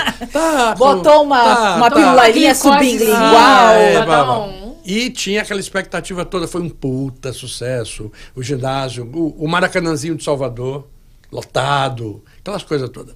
Que não existe mais, porque quando a Fonte Nova foi reconstruída, eles Ah, demoliram. destru- demoliram. É. Era um lugar que pegava 13 mil pessoas e tinha 13 mil pessoas lá, entendeu? Lotado, bonito, bacana, tudo alto nível. É, e aí eu chego para reunião. Deus me perdoe. Eu chego para reunião com os donos da empresa, né? toda segunda-feira tinha uma reunião corporativa, que é bobagem, era invenção, para dizer que aquilo era uma corporação. Sim, sim, então, sim. Aí se juntavam lá os donos, eram quatro donos, o superintendente, que agia como quinto dono, e os dois ou três diretores. O diretor de jornalismo, o diretor de produção, que era eu. Eu já estava acumulando produção e eventos, e um outro lugar. Aí sai o seguinte com- comentário, que eu nunca vou me esquecer. Parabéns, seu Carlos Boas. Foi um, sucesso, né? Eu digo, pois é, o senhor não foi lá, né? Era bom você ver a sua televisão, porque eu sou meio, eu sou meio ordinário. Ele eu não falo foi. mesmo. Deu aquela. Não, eu falo, porque não sei de onde é que vem eu não ter medo de perder emprego. Nunca tive. Isso é bom, isso é bom, isso é bom. Eu nunca não sei. Não te prende. Não, eu não sei. Sim, mas é bom Se eu racionalizar, eu teria medo. Mas, eu isso não é bom, racionalizo. Você vai. Aí eu falei, pô, você não for. Um deles tinha ido. Pois é, você devia ir, falou, aquele papo, sabe a história Sei, de coronéis? sei, né? sei, você devia ir, foi uma beleza, estava cheio e tal. Ah, o povo estava lá, o povo, o povo, aquela entidade, o Exato, povo, aquela- que anda assim. né? Você vê distante, né? Que vê lá de cima. É, não, e anda, parecendo uma meba gigante assim. o polvo. O povo. Aí, é, um deles, que eu não vou dizer nome, é claro, virou pra mim e disse assim: É, olha, Boris, foi um sucesso e tal, você tá de parabéns, mas não é o nosso público, né? Não, não. Oi? O evento tinha faturado 500 mil dólares, tinha sido transmitido ao vivo para três estados, era um marco histórico, dava uma audiência excelente, era a segunda audiência, porque tinha várias eliminatórias, programas, até chegar à final. Então, esse programa só perdia audiência na TV Aratu para Pantanal. Quero me E embora. o cara diz isso. Eu não disse nada, eu sinceramente. Aí é onde Nessa me bate hora as você depressões. não falou? Não, porque aí bateu a, a depressão. Aí é quando você Aí reconhece vem. que você está no lugar errado. É, Exato, O problema não é exato. seu. Lembra é do dele. coice? Lembra É, do coice? É. O problema não sou eu. Se eu, se eu revidasse, se eu dissesse qualquer coisa, eu estava botando minha cara debaixo do, do coice. Uhum. Como eu não disse nada, eu me toquei. Realmente eu me toquei. Eu cheguei em casa, eu estava casado já com a Andréa nessa época. Eu disse, Andréa, vamos embora daqui? Vamos para os Estados Unidos? Assim. Você E nem, nem Oi? pensou em outra coisa? Tinha alguma coisa aqui que você já. Não, mas eu já vinha muito para cá. eu passava todas as férias ah, aqui. entendi. eu, eu era apaixonado por isso aqui. Porque do nada vamos para os Estados É. Unidos. Não, mas sempre tava num back. Aquela sabe vontadezinha Tá. E eu não sei se eu não sei se eu tô contando a você rigorosamente. Eu cheguei em casa, abri a porta e disse vamos para os Estados Unidos. eu não sei se Abri foi um assim. vinho, não, nem peguei vinho, um nem bebo, não. Pode ter sentado na mesa. Eu tinha uma moça que trabalhava com a gente nessa época, que era uma figura. Bom, eu sei que surgiu essa conversa e Andréia já tinha um irmão que morava na Califórnia há muitos anos. E a gente já tinha vindo no ano anterior, em lua de mel, passamos 40 dias aqui nos Estados Unidos e fomos visitar ele Entendi. lá na Califórnia. E eu já vinha para os Estados Unidos desde 1980, desde 1982, quando eu morei a primeira vez aqui nos Estados Unidos, eu morei em Nova York. ok. Eu morei, eu fiz um estágio na ABC Entendi. em 1982, pago pela pelo SBT, lá pela TV de Itapuã. Porque eu, era, eu ia ser diretor do jornalismo e eles queriam que eu tivesse Essa experiência essa no exterior. experiência. E foi Um maravilhoso. Foi bom, foi bom, foi É, bom. imagino. Foi bom. Não dava pra, não dava pra Não reproduzir era. nada Era- lá, mas tudo bem. E foi bom pra, pra mim, porque foi uma experiência de estar sozinho em Nova York, sozinho. Eu tinha 28 anos. Naquela época. Nossa, que 28 anos na época horrorosa, Juliana. Ai, que Isso é maravilha. outro podcast. Outro, dois, três, já estamos no Eu três. fiz o estágio 28. também, eu fiz o estágio paralelo na ABC no jornalismo e na produção do canal que viria a ser a Univision, que se chamava SIN, S-I-N. Sim. Spanish International Network, que não existia a Univision. Entendi. Ah, antes a minha visão era isso. Antes Era assim, era uma porcaria. Entendi. E a, e a estação não era nem em Manhattan, era em, era em, em Newark. Você vê sim, acho que é filme pornô, né? É. No mínimo. Sim! Não é? Você, tem- você Essa cabeça tem não- uma é, mente não, eu- suja. Ele é. Eu- eu ia- Isso não é. de- você mudou, você eu é um homem de família. Gente, Exatamente. Não, não, eu ia falar Mas que já passava. Seu Passava as passado Marias. Meu passado me condena. Né? Eu ia falar que passava as Marias na Sim, né? Maria do Bairro, Maria Pô, sim, né? Nessas Sabe o que passava? A novela da Globo. Ah, é, tem essa, né? Passava a novela da Globo. Escravizaura de outra época. Escravizaura. Muito mais Nina. Você nem sabe que essas novelas existiam. Tem tanta gente que ama o Brasil por causa da- das novelas da Globo. Total. né? É verdade. Rússia, É. Os caras adoram, né? O mundo Globo, todo? Maria do mundo Bairro todo, foi- mundo. todo. É. Essa, aquela menina que é, é, é, Lucélia Santos, Lucélia. ela É. era muito mais conhecida fora do Brasil do que dentro. É, a É, escrava porque ela Isaura. arruinou um pouco a carreira dela no Brasil, que ela era doja. Sim, sim, sim. Quem? Quando? Houve uma falha de sabe, áudio, ninguém houve uma sabe. falha de áudio. Mas a Lucélia fazia questão, fazia uns papéis bem pesados. Não, ela assim, era. Não, e teve aquela coisa. De, esse estrelato dela mexeu muito com a cabeça dela, né? Imagino. Mexeu. Como mexeu com o outro. Mexe, né? Sim, sim, sim. Normal. Bom, aí então. então, então Chegamos, né? chegou- e Não, aí vamos pros aconteceu- Estados Unidos, vamos aí, Estados Não, não Unidos. chegamos ainda Vambora. não. Não aí, chegamos. conversa Andréia, vai, vambora. conversa vem, entrou uma, um personagem que é conhecido também, muito conhecido, e que por acaso éramos. Eu não vou dizer assim a palavra. A palavra amigo eu tenho um cuidado danado para usar ela. Mas vamos dizer, nós éramos camaradas. Que é Nizam Guanais Colegas, né?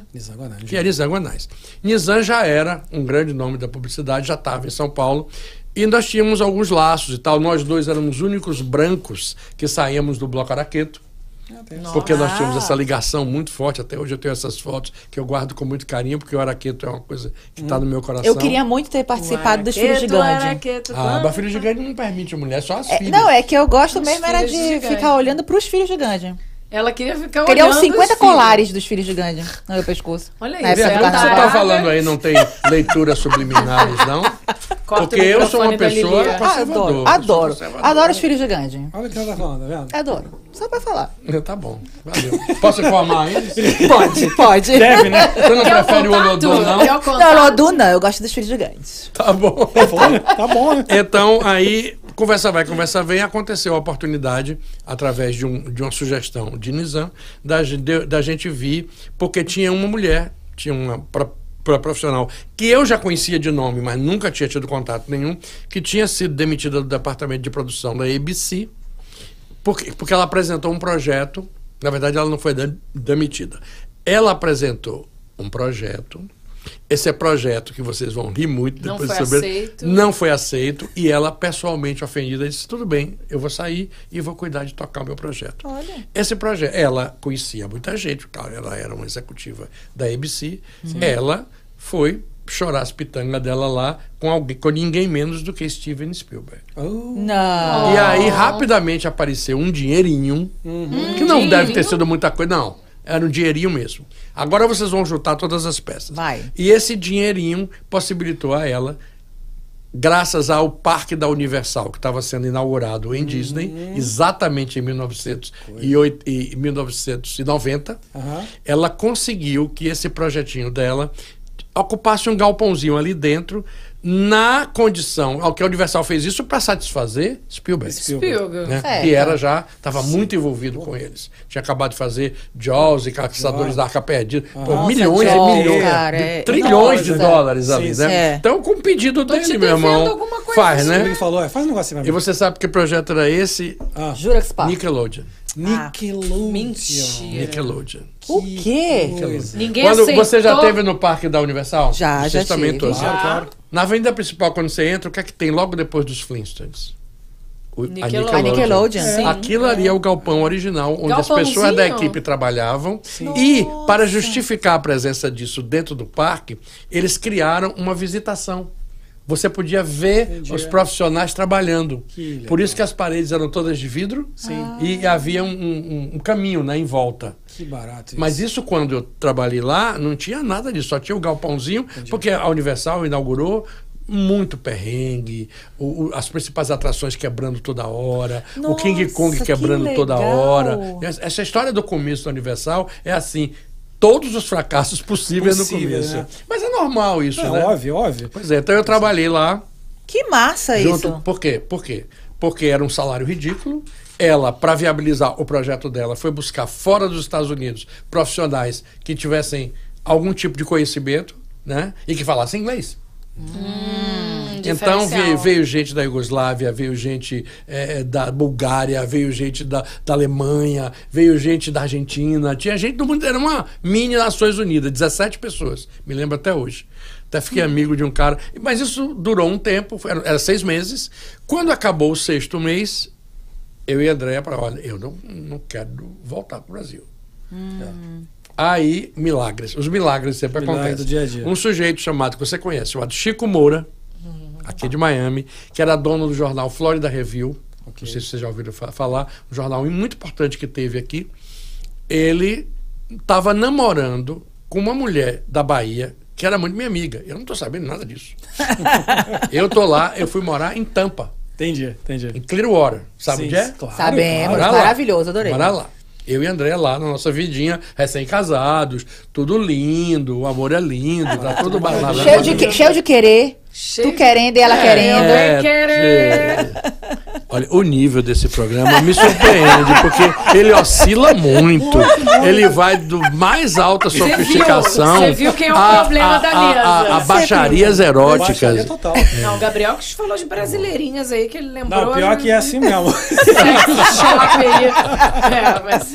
Você tem que ver o nosso programa com o Dr. Ray, que a gente falou de, das coisas mais tudo, horrorosas. de As piores, tipo assim, Eu não. posso É. imaginar. Dr. Dr. Ray é um personagem. Mandou cortar amendoim que diminui as coisas. Da mini pênis. Micropênis. É, vê. Micropênis. Quem não viu aí, aproveita, ela vai ver. Nossa, só que o Dr. Que é hilário. Não, e é o eu vou ver, pior. porque ele é uma figura. Não, ele. Ele foi é hilário. um ícone. Foi. Essa conversa foi, foi incrível. Foi incrível. Eu fiquei muitas vezes vermelha. Que já não É, é a gente difícil, ficou vermelho. Né? É ao contrário. Eu consegui, no momento, eu acho, deixar Ah, é ele verdade. constrangido. É verdade. É Mas- verdade. Sério? Eu deixei ele constrangido. ele ficou Eu não sei se eu teria é, placidez. É bom, mas é bom. Não, eu reconheço que sim. Mas aí vem quem você é. Sim. Eu não deixo de ser quem eu sou, não tem jeito. Entendi. entendi. Eu tenho minhas travas. Entendi. Eu tenho trava com ele. Eu tenho trava. Mas ele é um cara tão legal. Mas sabe o que é pior? Semana passada foi totalmente relacionado a sexo, todo mundo com vergonha. Com ver- Todo Ah, não, isso mundo não com ter vergonha. vergonha, não. Oh, tenho, todo mundo com vergonha. Todo mundo com vergonha. Ah, foi bom também. Falando de outras Foi. coisas, enfim. Mas vamos lá, vamos seguir aqui. Então, vamos. Bom, Então, aí, aí pronto, aí, aí Chico Tampa, Moura, Chico Moura Tampa. me ligou. Chico Moura descobriu meu telefone através dessa amiga comum. Ele me liga de madrugada, me faz uma encomenda. Ah, eu soube que você está aí, que você é um jornalista, não sei o quê. Eu estou precisando entrevistar um cearense. Ele é cearense, Chico Moura. Um cearense que, que mora aí em, em São Petersburg. E, e ele é urologista, é o urologista mais famoso dos Estados Unidos e tal. Eu queria que você marcasse uma entrevista com ele. E, e- e me diga quanto você me cobra. Eu digo, eu não tenho a menor noção. não- Cheguei agora. não, eu tinha acabado de perder meu vínculo com Ai, a Nicole. Eu estava sem nada. É. Eu estava vivendo de poupança que eu tinha. Eu não vim com a mão na frente e outra atrás mesmo. Eu tinha condição de viver um bom tempo, uma vidinha simplória, como é minha vida, sempre foi. Sim. Tenha dinheiro ou não tenha dinheiro. Perfeito. Eu sou do arroz e feijão e acabou. Exato. É o que eu gosto. Às vezes é só o que precisa, né? É. É. Não sei. Ah, eu acho que Só sim. você sabe o que você precisa. É, sim, É, sim. é. Mas às vezes acho que a gente precisa disso. Eu escolhi paz. isso. Eu escolhi eu muito cedo paz, na minha vida. Quanto mais simples sua vida for, mais Sim. chance você tem de ser feliz. Sim. Eu não. Eu concordo. Eu gosto de ter paz, só isso. Tendo Não pode paz, faltar a picanha, né? A picanha não pode faltar. Eu gosto Eu de já viajar. não como carne mais assim. É, hoje em dia como muito não. pouco. É mesmo. Só Carne não paz. é bom. Para determinada idade não é legal. Entendeu? A digestão é difícil. É porque você é nova ainda. Você vai descobrir. Adoro, Carlos. Todo continua. mundo fica velho. Continua, Carlos. Continua. Tá ótimo. Tô adorando Todo sonoro. mundo fica velho. Eu sei. Não é. tem como Eu sei, disso. eu sei. Eu, tô- eu vejo, tá eu vejo meus pra- companheiros. apontando para outra. Isto é um absurdo, senhoras e senhores. Tá Aonde está a lealdade A tá feminina? Aonde está o empoderamento? Aonde está a união das mulheres? Não, não tem Uma união ponta- nenhuma. É assim, estamos fi- ficando velho ele. Primeiro ele. Não pode apontar Foca para mim. A Juliana, a Juliana tem 25 anos, há mais de 30 Há anos. mais de já. 30 anos que ela tem 25. Mas ela é muito conservada. Ela é, muito É, conservada. ela é conservada, ela é, mas é, mentirosa também um pouco. Fazer Tudo o bem, quê, né? Fazer o quê? Não se um pode ter idade. tudo. Pode ter tudo. Cada um vive com a Aí pronto, que quer. aí eu vim pra Miami. Chegou em Eu Miami. vim- eu- aí, Ei. aí eu fiz a matéria em 24 horas, aí ele ficou todo encantado. Chico é uma pessoa maravilhosa que eu adoro, é meu irmão. Aí esse cara recebe a matéria dois dias depois por fax. Opa! Por fax? Disco, disco, É, aí ele ficou todo disse, Ah, vem cá, vem cá. Pega um avião aí e vem aqui em Miami. Disse, Não, pegue um avião, aí. Você me manda a passagem? Mando. Mandou a passagem. Eu fui, cheguei aqui, cheguei em Miami numa quinta-feira. No sábado eu estava voltando para pegar minhas coisas para me mudar Pra Rapaz, para ser editor do jornal dele que, Que acabava de legal. ter sido comprado por um cidadão chamado Rodrigo Soares, que era o dono que vendeu o Diário Popular para Orestes Suécia. Que Nossa! E estava com um caminhão de dinheiro. Sim, querendo fazer um projeto. Querendo, não, querendo investir no jornal para poder legalizar toda a família. Ah, muita, Claro. muita gente fez isso, né? Claro. Naquela, Ainda faz, naquela né? época ainda era mais fácil, Mas né? Naquela muito. época era muito mais É, fácil. é, era mais fácil. Aí eu me tornei editor-chefe do, do Florida Review. Logo em seguida, André também foi trabalhar lá, fazendo, cuidando da parte de marketing e tal. Mas durou um ano e meio, dois. Aí o pessoal da Bandeirantes ficou sabendo que eu estava. E aí, Luciano do Vale e Maria do Carmo Fúfuro. Carmo Fúfuro. Maria do Carmo. Fúfuro. Não foi Luciano do Vale. Foi Maria do Carmo Fúfuro que me convidou para tomar conta, para ser ge- diretor, gerente, chama o que quiser, da Luke, que era a empresa de Luciano com o Kiko, que fazia, cuidava aqui nos Estados Unidos de NBA, Fórmula Indy, da- das lutas de boxe, e Nossa. que tinha um programa brasileiro todas as madrugadas na Univision chamado Brasil TV. Que legal, né? Maria do Carmo Fufro foi a primeira repórter mulher no Brasil, esporte? Não tenho certeza disso. Eu tenho a impressão que foi Silvia Vinhas. Entendi. Impressão. É. Eu tenho, que assim, quando eu lembro de ver esporte Luciano do Vale, eu É, lembro ela dela, também. novinha, apresentando É. Fórmula Indy. E era Tomara que ela barato, esteja né? ouvindo a gente aí. É, não, o Doreta tá aqui também, né? Lembra ela da é uma pessoa maravilhosa de ter aqui com a gente. Ela né? é Nossa. maravilhosa. Ai, Ela vamos é uma chamar pessoa, então, olha. Chama a Maria, porque ela, independente de ter muita coisa para contar, maravilhosa, ela tem uma posição importante dentro da comunidade. Tem, sim. Sim, Entendeu? certeza. Muito Ela importante. E construiu uma ponte entre o Broward Center e a comunidade brasileira que é imbatível. Uhum. E a arte, né? Ela é, ela é apaixonada Mas a defesa arte da também. coisa brasileira lá Ah, sim. dentro Ela isso, é é. muito difícil. Sim. Eu acho, eu acho muito engraçado quando a gente fala dela, que sim, faz as coisas, fala do Broad Center, pessoas conhecem, mas quase ninguém sabe dessa história dela da, da- como ser repórter esportiva. Repórter. E pra mim marcou muito, porque que meu avô e meu tio, eu era, eu era criança, viam muito esporte. Eu fui crescendo vendo esse. Era Band, o canal do esporte. Exatamente. né? Então eu ia pra casa do meu avô no, lá, que era no Rio, lá no Recreio, que não tinha nada na época, e final de semana era sempre lá. E eu lembro muito de chegar na sala, eles vendo esporte o dia inteiro e ela aparecia. E era na época assim, pô, uma mulher É, era uma- bizarro. Mas eu acredito que talvez como esporte, ela e Silvia, as duas apareciam. É, não também. sei se na mesma proporção. Eu não sei. Porque quando eu entrei na, na Look, em 1992, elas duas faziam. Acho que Maria era a pessoa que comandava, porque Maria era a esposa de Luciano nessa época. Sim, sim, sim, Sim. E Silvia era ex-esposa. Ah, não sabia. Mentira! Era ex-esposa. Olha Elas se davam bem. Não, elas se davam super bem.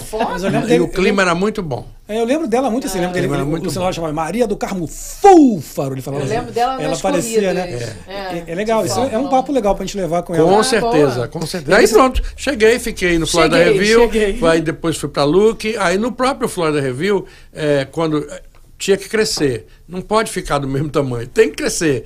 E aí eh, começamos a criar edições é, Orlando Review e parará, parará, e as coisas ampliando, e a comunidade crescendo, e aí eu inventei a história de fazer alguns eventos e, e fui- fui- criei a minha primeira empresa aqui, porque eu já tinha empresa no Brasil, eu já era, como é que se chama? Tem um, nome que chama no Brasil quando você não é mais pessoa física, é pessoa jurídica. Jurídica. Tem um nome CPJ? CNPJ. CNPJ, é esse Isso. o nome. É, na minha época era pessoa jurídica. Eu já, quando eu trabalhava, na, quando eu saí de São Paulo para a TV Aratu, eu já era CNPJ, porque aquela história, o salário era muito alto. É, tinha que Aí tirar os encargos sociais- Os encargos, é. Ok. Então, é, eu, eu fundei a empresa, a primeira empresa com o André, chamada Smart Productions, e nós criamos o Miss Brasil USA. Nossa. Nós criamos o mesmo, que fizemos durante 12 anos, se tornou o maior evento brasileiro fora do país, com 27 estados americanos. Nossa, Era uma legal. maluquice, tem tudo. Tem todos os tapes. Que e que esse tudo. ano o Miss Brasil SA está fazendo 30 anos, só que o dono do concurso, que é, é Cacá Santos, comprou de mim em 2002.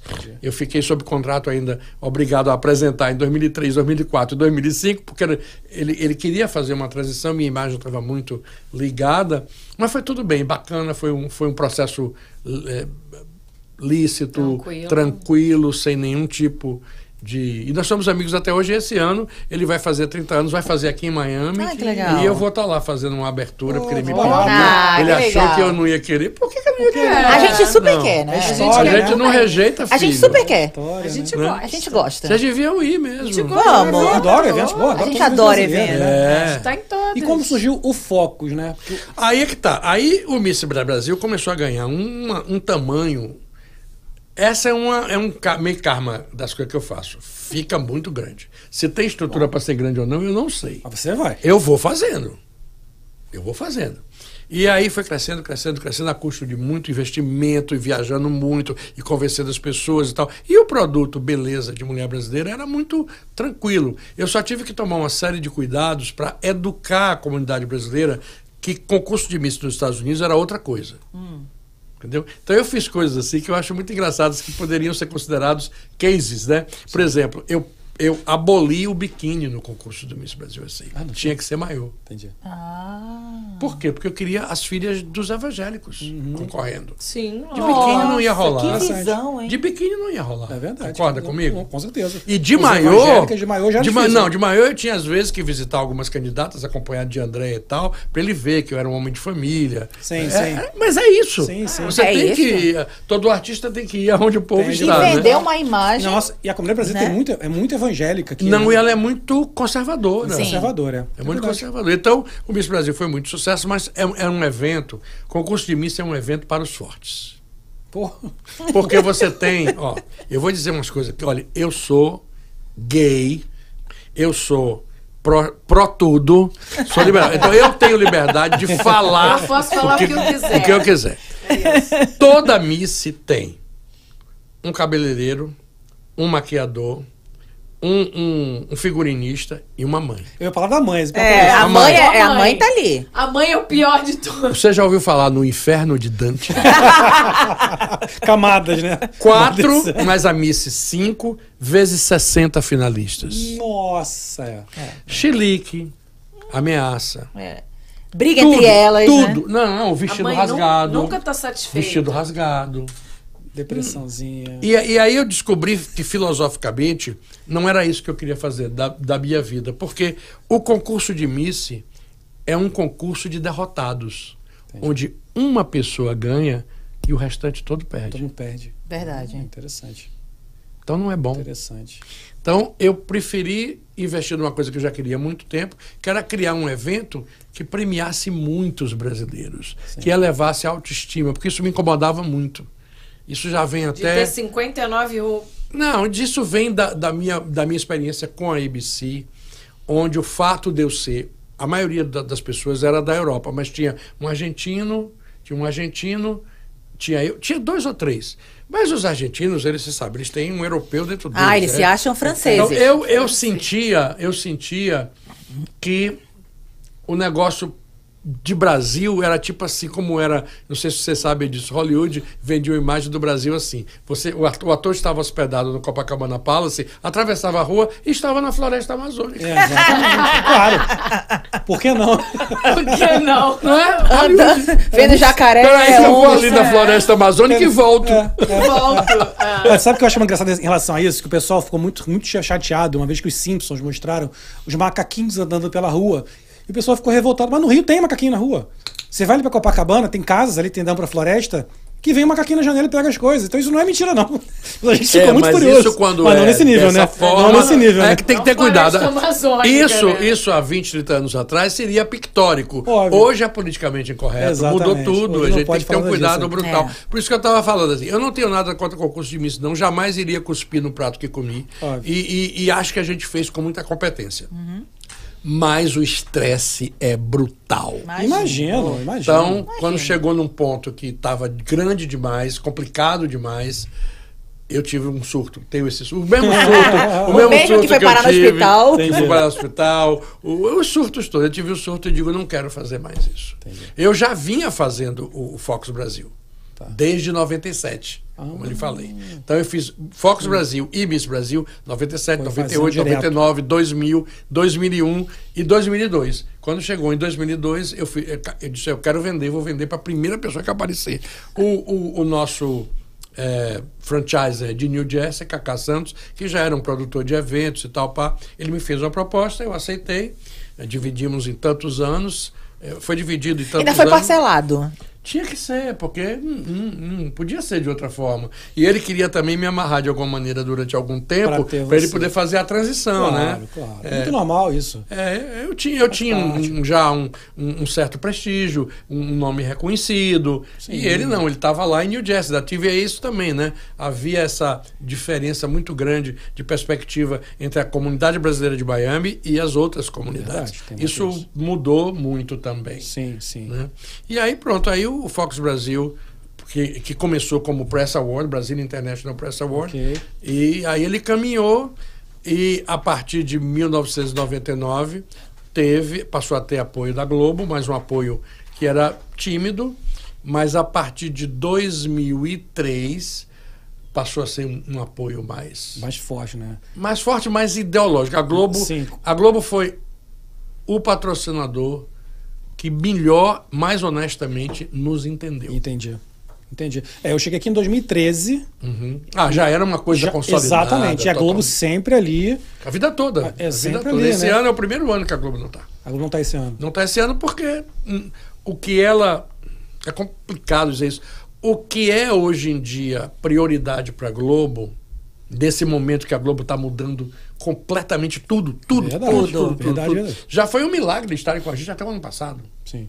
Os dois anos de pandemia, eles estiveram com a gente 100%. E nos avisaram, já no ano passado, que esse ano ia haver uma- um, um repensamento das estratégias internacionais. Entendi. Mas já recebemos sinalizações de que vão, vão voltar o ano que vem, porque agora que a Globoplay está assumindo o protagonismo sim. Dentro da Globo. Não é mais a rede Globo Televisão que é o, o foco número um, é o Globoplay. O Globoplay, é verdade. Então, dentro É do. Globoplay, Streaming. as possibilidades são São imensas, muito é. grandes. Exatamente, é. exatamente. Muito grandes. E eles olham com esse carinho pra, pra gente. Eu tenho, assim, bicho, falar até olhando pra câmera. Olha, vocês podem achar, podem chamar a Globo do que quiser.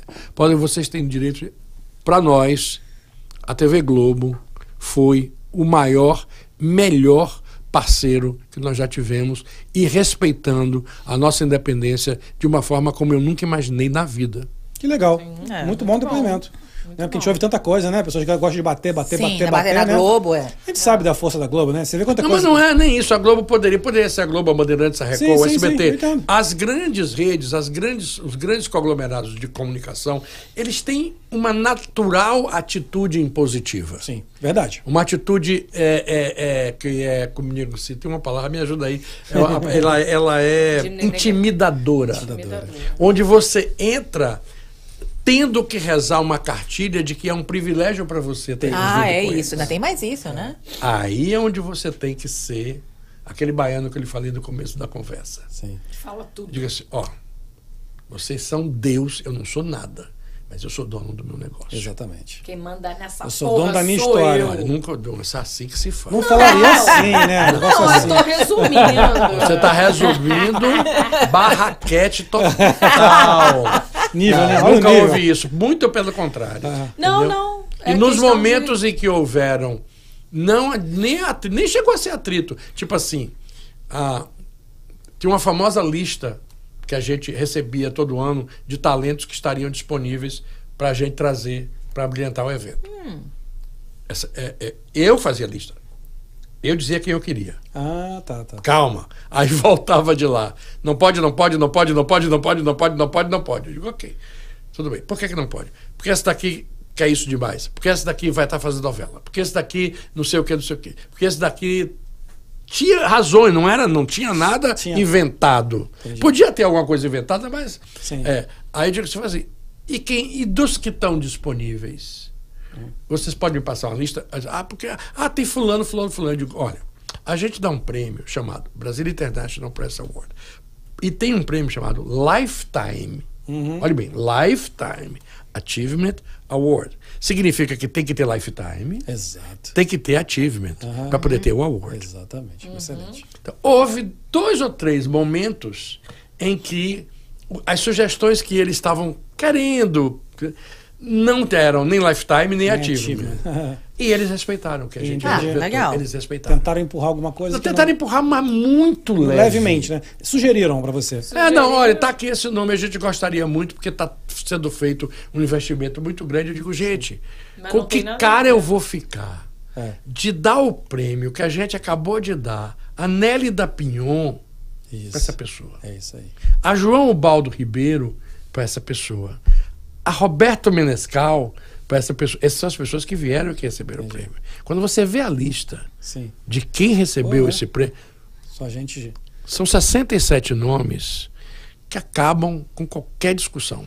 Não tem como você querer. Não tem na- nada, nada. não tem uma forçação de barra. Legal. Uma. Legal. Ou você acha que Zeca Pagodinho é forçação de barra? Não. Ou você acha que. Toquinho é forçação de barra? Não. E Daniela. Mercury? Também não. Claro que não. Também não. Gente, Claro que gente não. que fez. E Joyce? Só, só gente. Cada um na sua. Né? E todos, Todos com carreira internacional. é. Todos reconhecidos É, fora é. do, do país. Então, Legal. se você não se, se segura e amarra ao critério, você perde a respeitabilidade. Queria ter chegado nesse ponto que você falou, que eu acho que tem, é uma convergência muito grande entre o que a gente busca fazer aqui nesse programa com o que você faz esse tempo todo no Focus, né? Que a gente está falando de grandes nomes. Mas o Focus Brasil também premia a gente da comunidade. Exatamente. Do momento que você leva para o evento um profissional como Juliana, ou como você, ou como ela, que foi premiado, e você está recebendo o mesmo troféu que Tony Ramos recebeu, Exato. Não tem, não tem autoestima maior que isso. Exato. Isso é verdade. Isso é uma coisa muito legal, porque uma das O coisas. que- mesmo troféu. Sim, sim, sim. Tem diferença Tá nenhuma. na mesma cerimônia, no mesmo dia, Mesmo na mesma, dia. todo mundo O sobe mesmo palco, espaço, o todo mesmo- mundo vai lá, todo mundo fica feliz com aquilo. E eu acho muito legal, Carlos, porque uma das coisas que a gente sempre, quando a gente criou esse programa de verdade, foi isso.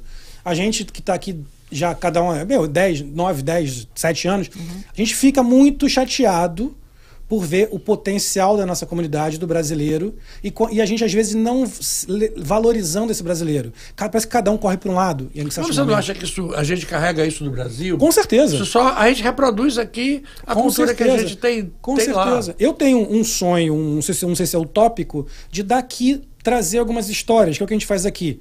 De pessoas que vieram para cá, para os Estados Unidos, é a maior, maior economia do mundo, e a gente conseguir mostrar as pessoas que venceram aqui, mostrar, olha só, o brasileiro está no Brasil. Como que a gente vence aqui. Ah, você Como que a tem, gente você vai ter, nisso. você vai chegar naquele programa 667 Ah, rapidinho, é, rapidinho. Não é isso, mas é quanta gente. Então tem É. gente que tá aqui, por exemplo, que acompanha a gente, que gente que a gente não conhecia, e que eu acho legal isso, cara. São ver essas histórias. Que são histórias que não, não precisam ser histórias de gente que chegou e ficou gigante. É. Mas tem a pessoa que criou um negocinho dele, cara, nos Estados Unidos, sem falar a língua, e foi fazendo, e foi fazendo. Eu acho que esses caras que eu vejo no, Fo- no Focus Brasil. Só que a gente conhece, que estão lá, pô, o cara vai ganhar um prêmio. A pessoa que a gente sabe que é boa, que é um profissional É. de qualidade, É, né? claro, claro. Mas você só tem essa referência porque, com o passar do tempo, você passou a acreditar na seriedade do prêmio. Com certeza. É isso com mesmo. Isso, isso Ah, leva isso é- muito a- tempo. a credibilidade, isso, né? Isso leva muito tempo. Mas de onde surgiu você, você essa, essa vontade de fazer isso, premiar essas pessoas? Eu já fazia o troféu imprensa em Salvador, na TV Itapuã. Eu já, já tinha essa experiência. O troféu imprensa, como marca no Brasil, ele é de Silvio Santos. Sim. Sim, sim, né? sim. E eu, e eu, mais uma guerra, era a única afiliada do SBT que tinha seu próprio troféu imprensa. Ah, que legal. Mas por causa das brigas, aquela coisa. Porque as, as, as cabeças de rede não queriam, na época, que as afiliadas tivessem nada. Eles queriam dispor do- dos breaks inteiros para entulhar com a publicidade deles e pagar o, o dízimo que eles pagam para cada Sim, afiliada. sim. O dízimo foi usado aqui apenas como Sim, sim. Sim. Claro, claro. referência. Então, é, todos os profissionais que brigaram por regionalização de programação, por mercado de trabalho para gente como vocês, porque vocês, vocês não têm ideia do que era. Quando eu comecei televisão na Bahia, tinha um programa local e, e- e a quantidade de pessoas empregadas pela televisão era mínima. Sim.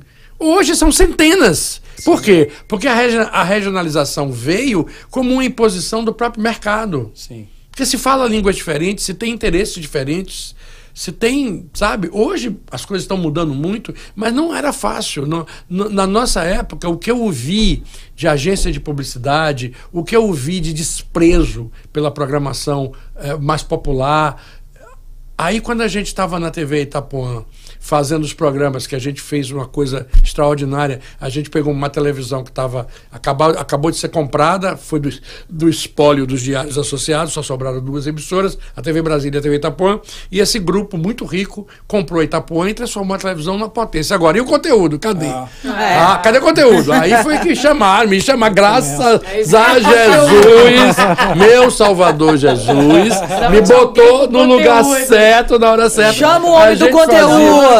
A gente fazia uma televisão local das seis da manhã às sete e meia da noite. Nossa. Nossa. Só entregava pro TJ Brasil Entendi. de Boris Casoy. Era quando o SBT entrava no ar. Ex na Bahia. Era e resultado, a média de audiência da nossa programação era o triplo da do SBT. Que coisa, hein? É. A gente ganhava da Globo de tarde com frequência, fazendo programa popular de auditório com sotaque baiano. Baiano. Imagina Foi isso. Foi esses programas, essa emissora, que possibilitou a Axé Music. É mesmo? Claro. Que maravilha. Tenho todos Tenho esses tapes. Provas. Todos, os Tenho todos os tapes. Tenho todos os VHS. Mas sabe que uma coisa que eu sinto muita falta aqui nos Estados Unidos é isso. Que axé? Na, na TV. Não, não axé. Na, na TV. na TV, nas grandes TVs, a programação local, cara. Eu sinto falta da programação, local. Dança da bundinha, programação local, você acha. Você está falando da televisão americana? televisão brasileira. Ah, mas grande, todas as. Todas as. Eu tive duas oportunidades. Eu considero que o que a gente está fazendo hoje é uma TV web. Sim, né? É, com certeza. É, eu considero. Mas eu já tive, eu já tive uma, um, uma programação de televisão diária chamada Brasil 11 e meia. Começava às 11 e meia da, da noite e até meia-noite e meia. Era uma hora por dia no canal público, na WLRN, Sim. aqui de Miami. Durou. Eu perdi muito dinheiro com isso. Porque. É. Não, mas é normal. Você, quando você é, investe, você investe. É. Porque o, o mercado publicitário brasileiro ele é muito pequeno. É. Além de pequeno, ele é marrento. É. Entendeu? Ele não é idealista. Ele não é como você, que tem, que tem uma visão de futuro, de progresso, de, de crescimento para todos. Não. Não é assim. É, sei. Não é assim. Então, a gente conseguiu absurdos nesses anos todos que nós estamos aqui. Mas no, no, quando se trata de uma coisa como televisão, que é uma sangria desatada de dinheiro, que você gasta muito dinheiro, você tem que pagar os profissionais, você tem que pagar o espaço, você tem que não sei o quê. Agora as coisas melhoraram muito por causa dessa revolução toda que está acontecendo aí. Mas está tudo muito mal resolvido, porque tem muita gente fazendo um bocado de coisa e não tem ninguém para ver. É, é verdade, é verdade. O que, que adianta? E outra coisa, fazendo, com todo respeito, eu não, não quero. É, é, uma coisa que me incomoda muito é a audiência que não é orgânica. É. A audiência que não é orgânica. Eu, por exemplo, a gente tem uma plataforma, a gente sabe exatamente o que pode fazer e o que deve fazer para dar 50 mil views. A gente sabe. Uhum. Não tem ninguém ingênuo no nosso uhum, time, uhum. nesse sentido. Exato. Mas se você for no Google procurar saber tudo sobre o Focus, 100% orgânico. Orgânico, né? É, que é muito importante. Que é muito importante. Eu, agora, isso faz com que os nossos números sejam menores do que o que poderiam ser. Mas são reais, engajamento claro. é real. Total. O engajamento é real. Eu sempre falo que hoje, hoje a palavra é engajamento. Viu não quer dizer nada, assinante não quer dizer nada, like não quer dizer nada. Até porque é, subscription é a maior falácia do mundo. Só vai lá, nunca mais volta. Nunca mais volta. O que, é que isso nunca significa? mais volta, exatamente. Claro. O que importa é o engajamento. É. Eu acho que isso é muito forte, existe aí. É, é, ser orgânico, trazer coisas de, de, qualidade, trazer conteúdo bom faz a diferença. Eu acho isso, é, é por isso que eu continuo fazendo, porque eu tinha um plano master para fazer uma outra coisa para vir aqui na Bandeirantes falar com vocês para pedir um empreguinho aqui para ficar com vocês, porque a verdade é que é, sem um aporte decente fica difícil você fazer o que a gente faz. Sim. A gente tem um grupo de heróis, até vou dizer o nome de todos eles aqui agora.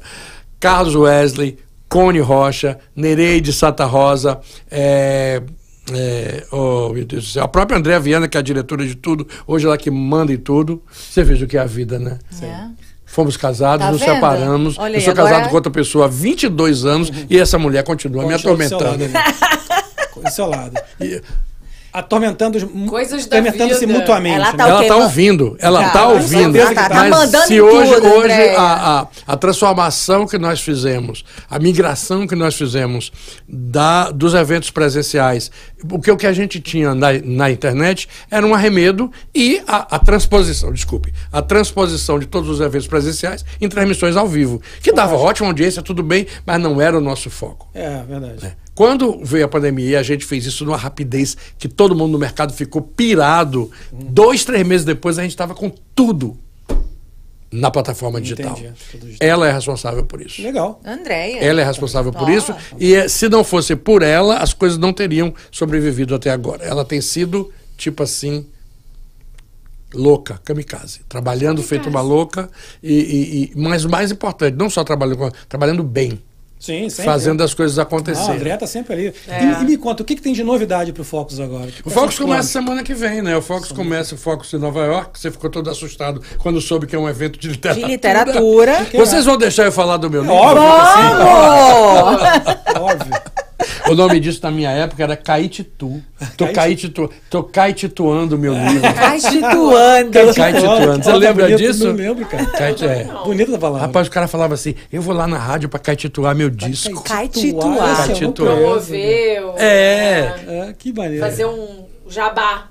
Jabá é pago. Famoso jabá. Jabá é Jabá pago. é pago. Caetituar não é porque Já- você é amigo É. do disque jockey. Você aproveita. tal, Agora- aproveita, me agora é permuta. É permuta. Permuta. É, É. permuta. É, Cadê o Rodrigo Beijo? Não, Cadê não, o Rodrigo não Beijo? rolava essa coisa de pedir, não. Não. Era por favor. Não, a, a- a gente- não, aqui, pô, aqui seria até hipocrisia da nossa parte de falar não, né? Porque Até porque, o diga nosso lá. objetivo é esse, pô, é fazer as pessoas Quantos- aqui. quantos superchats a gente já crescer. ganhou aí? Ah, é, agradecer o Carlos aí, que tem dois superchats que já entraram aqui, obrigado.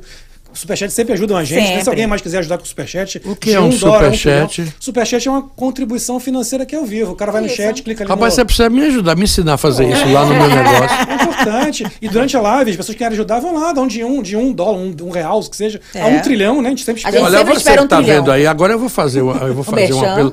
É, olha que coisa bacana que esses caras estão fazendo aqui. Isso é uma coisa super importante. E se você acha que é importante, pelo amor de Deus, faz um superchat decente É de isso. 10 dólares, de 20, isso aí, uma coisa assim. Porque ajuda a manter o espaço. isso aí. Isso é, é fundamental, entendeu?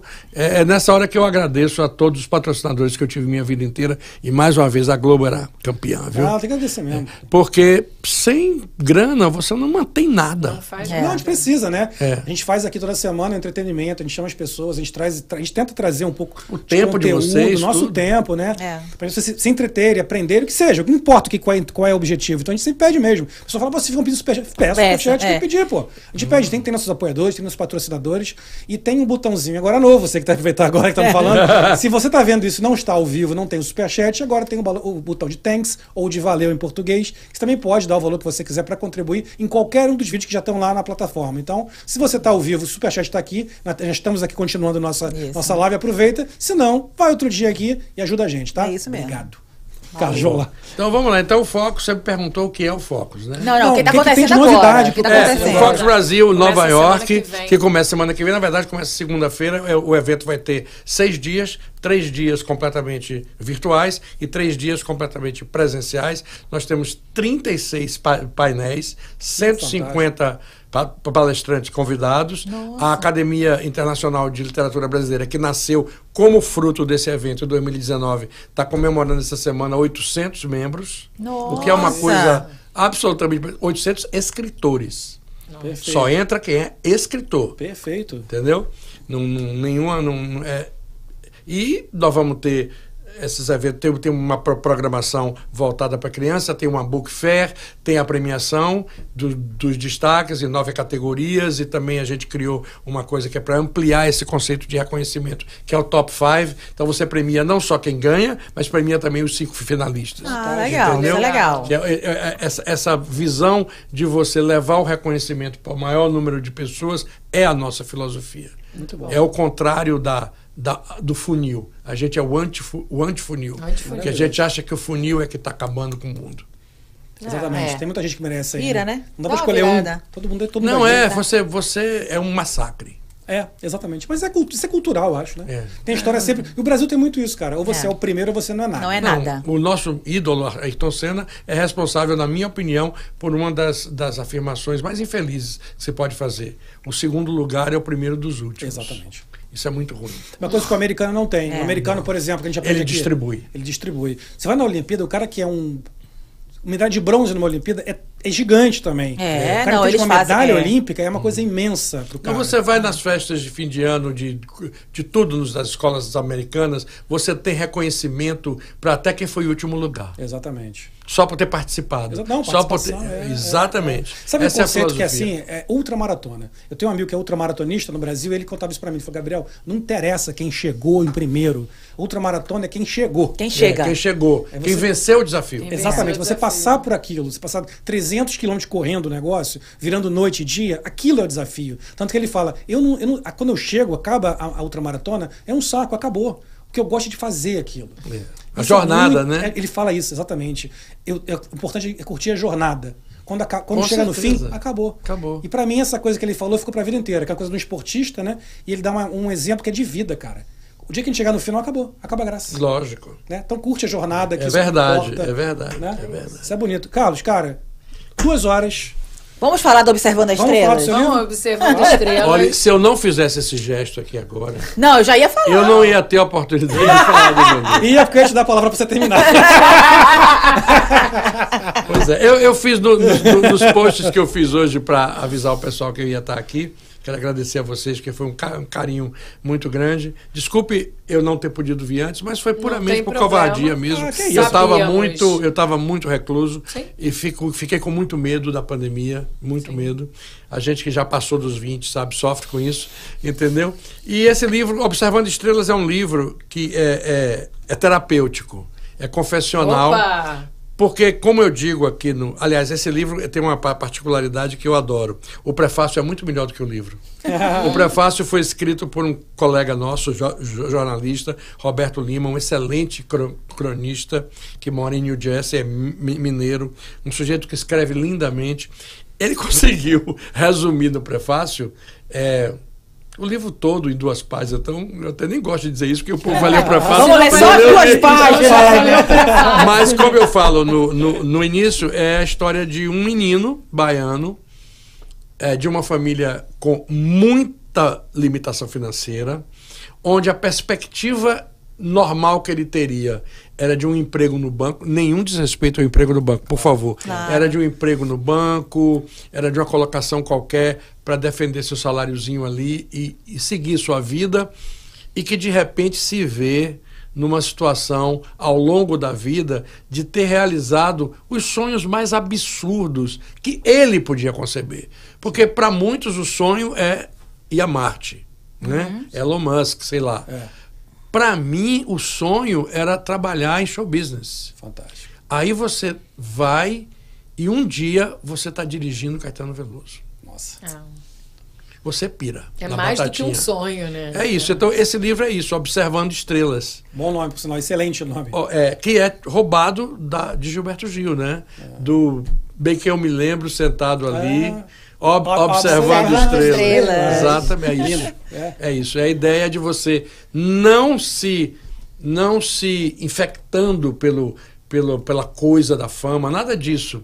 Estrelas assim, porque eram coisas distantes Sim. e que, e que eram fontes de referência para mim. O livro está à venda na Amazon, tanto aqui dos Estados Unidos então tá isso. quanto Ah, do legal. Brasil.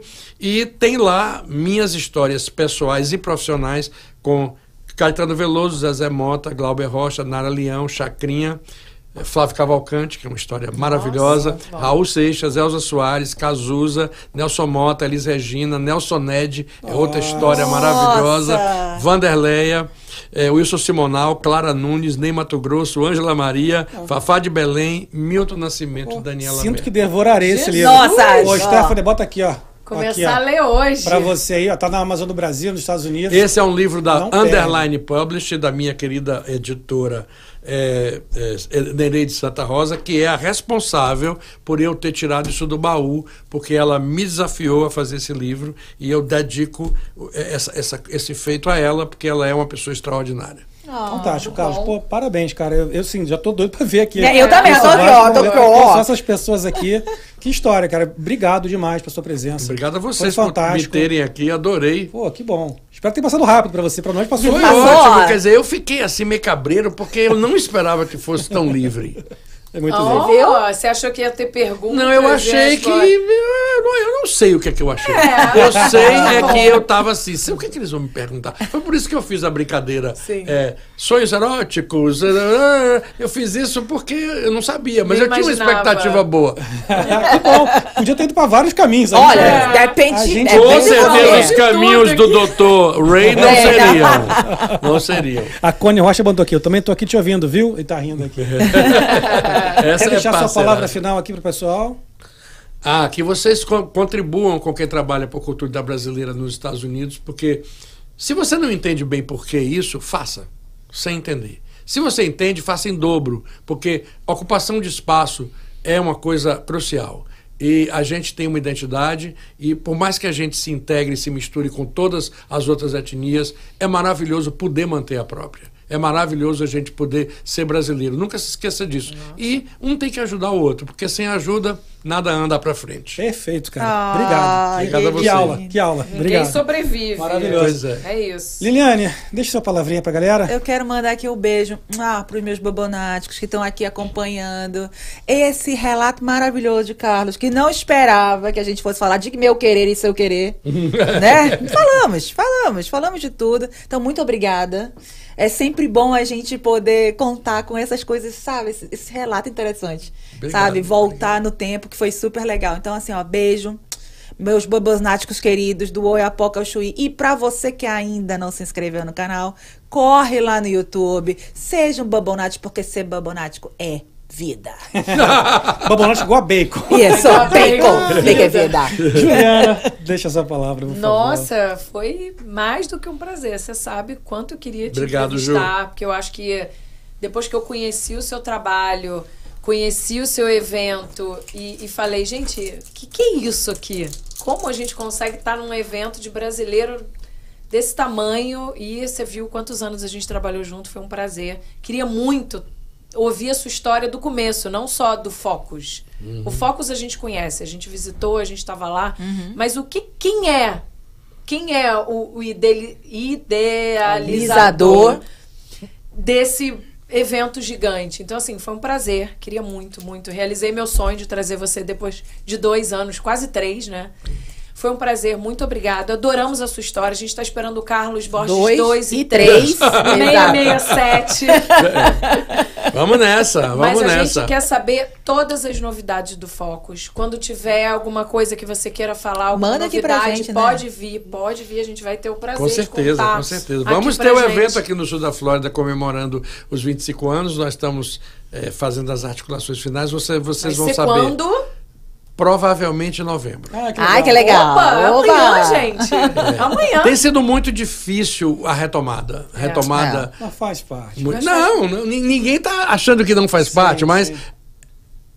É, é duro. É, duríssimo, duríssimo, sabemos, duríssimo. sabemos. Mais uma, mais uma mudança na nossa vida, né? Mais Assim, um, é. Acho que deu aquela tumf, deu, aquela, deu um boot, vamos É, voltar na vida de exatamente, novo, exatamente. é. O importante começar. agora é respirar fundo, acreditar, saber que você está tava tá fazendo a coisa certa e ter força interior para não se desmotivar. Com certeza. Porque a pandemia foi um golpe. Pô, duríssimo. Nossa. Foi um duríssimo. Às vezes eu questiono a, a, a, a razão da pandemia. Acho que teve. Teve, razão. É triste. Pessoas morreram, é muito triste. Sim. Mas uma razão, pra- acho que pra gente, como ser humano. Ah, mas foi o que se diz em inglês. Foi um wake-up call para muita gente. Sim, exatamente. sim. É, exatamente. Tem que usar isso, né? Tem que ter o mínimo de sabedoria para utilizar isso a Com nosso certeza. favor e para o favor de todos, né? Do, do planeta em geral. Com certeza. Com certeza. Terminou, Juliana? Muito obrigada. Conta com Bubbles, né, tia? Estaremos aqui quinta-feira. Novidades. Venha. Tamo junto, né? Assistam. E vamos que vamos. E Carlos vai trazer novidades do Focus pra gente em novembro. A gente tem certeza que vai ter showzaço. É. Beijo, galera. Até quinta que vem. Carlos, obrigado mais uma vez, cara. As portas estão abertas quando você quiser voltar. Sim, a Juliana até falou que a gente queria te conhecer um pouco mais. E quanto mais você fala, a impressão é que eu te conheço menos. É. História. Não é? É porque, é porque eu sou idosinho. Tem que conhecer muita coisa ainda. Ó, as portas estão abertas. Quando você quiser voltar, se precisar de, quiser mandar alguém aqui para falar com a gente também, para falar sobre o, Uhum, sobre o Focus, sobre ou o que você achar melhor, as portas estão abertas. Muito obrigado. Tá? Pra gente, pra, assim, é um prazer para nós receber brasileiros que estão fazendo a diferença nos Estados Unidos. É o que a gente busca aqui. Uhum. Né? Não com o obje- com o objetivo de aprender, de passar, de estimular quem está aqui, mas também quem está no Brasil, que eu acho que isso aí que a gente Com tá fazendo certeza, aqui, com certeza. né? Galera, muito obrigado a vocês. Obrigado, Carlos. Obrigado, Lili. Obrigado, Juliana. Obrigado a Stephanie, que arrebentou hoje. Stephanie está começando hoje aqui com a gente nas carrapetas. Nas carrapetas. Cara, obrigado da Stonehouse. A Stonehouse, essa semana tivemos uma notícia incrível. A produtora Stonehouse, que montou nosso estúdio, acabou de ser indicada ao Emmy. Olha! Fantástico, uma matéria para TV Record. Uma matéria incrível sobre um repórter que tem Alzheimer. Eles fizeram toda a captação de imagem. Então, cara, isso não é, pra- não é qualquer coisa. Os caras tão, vão concorrer ao Emmy. Simplesmente. O maior prêmio da O televisão. maior problema prêmio da televisão. E claro. sim, é uma, pra nós é um orgulho saber que a gente está envolvido com esse com profissionais desse, desse gabarito. Pô, parabéns. Parabéns aí pro Toro. Obrigado mesmo por você estar aqui com a gente. A gente fica muito feliz. Galera, obrigado e pane de pulha mais uma vez. A gente agora vai terminar esse pãozinho que a gente deu a Desculpa, segurada. né? A gente Desculpa, deu né? aquela segurada, mas, cara, tá maravilhoso. Pane de Pulha 2020 aqui, ó. Carlos perguntou você também, ó. Vai lá, tá no Instagram. Eles lá têm um roteiro, tem um contato, fala é português. O Carlos e a Ju são brasileiros. Então aqui, infelizmente, por enquanto, pra quem não tá no sul da Flórida, não dá pra entregar fora. Mas eu já falei, o Carlos um dia vai Olha, todo mundo levar isso mas aqui. de vez em quando eu levo na minha mala pra Boston, viu? Não é? Só pra vocês Cara, saberem, agora- tá? Agora eu sou fã. Acabando aqui, ó, agora minha esposa pergunta: vai, vai ter. Precisa, quer, vai jantar alguma coisa? Eu falei que nada, vai comer esse. Pãozinho. né? Pãozinho. Vamos matar esse pãozinho que tá delicioso, né? Não? Uhum. Pane de Pulha, muito obrigado por estar, aqui, por estar aqui com a gente. Vocês também que estão aqui, não esquece de dar aquela curtida. Se você não está inscrito, se inscreve, manda pros amigos, indica. Tem outros 77 programas aí pra você ver, fora os outros eixos que a gente sempre faz, né?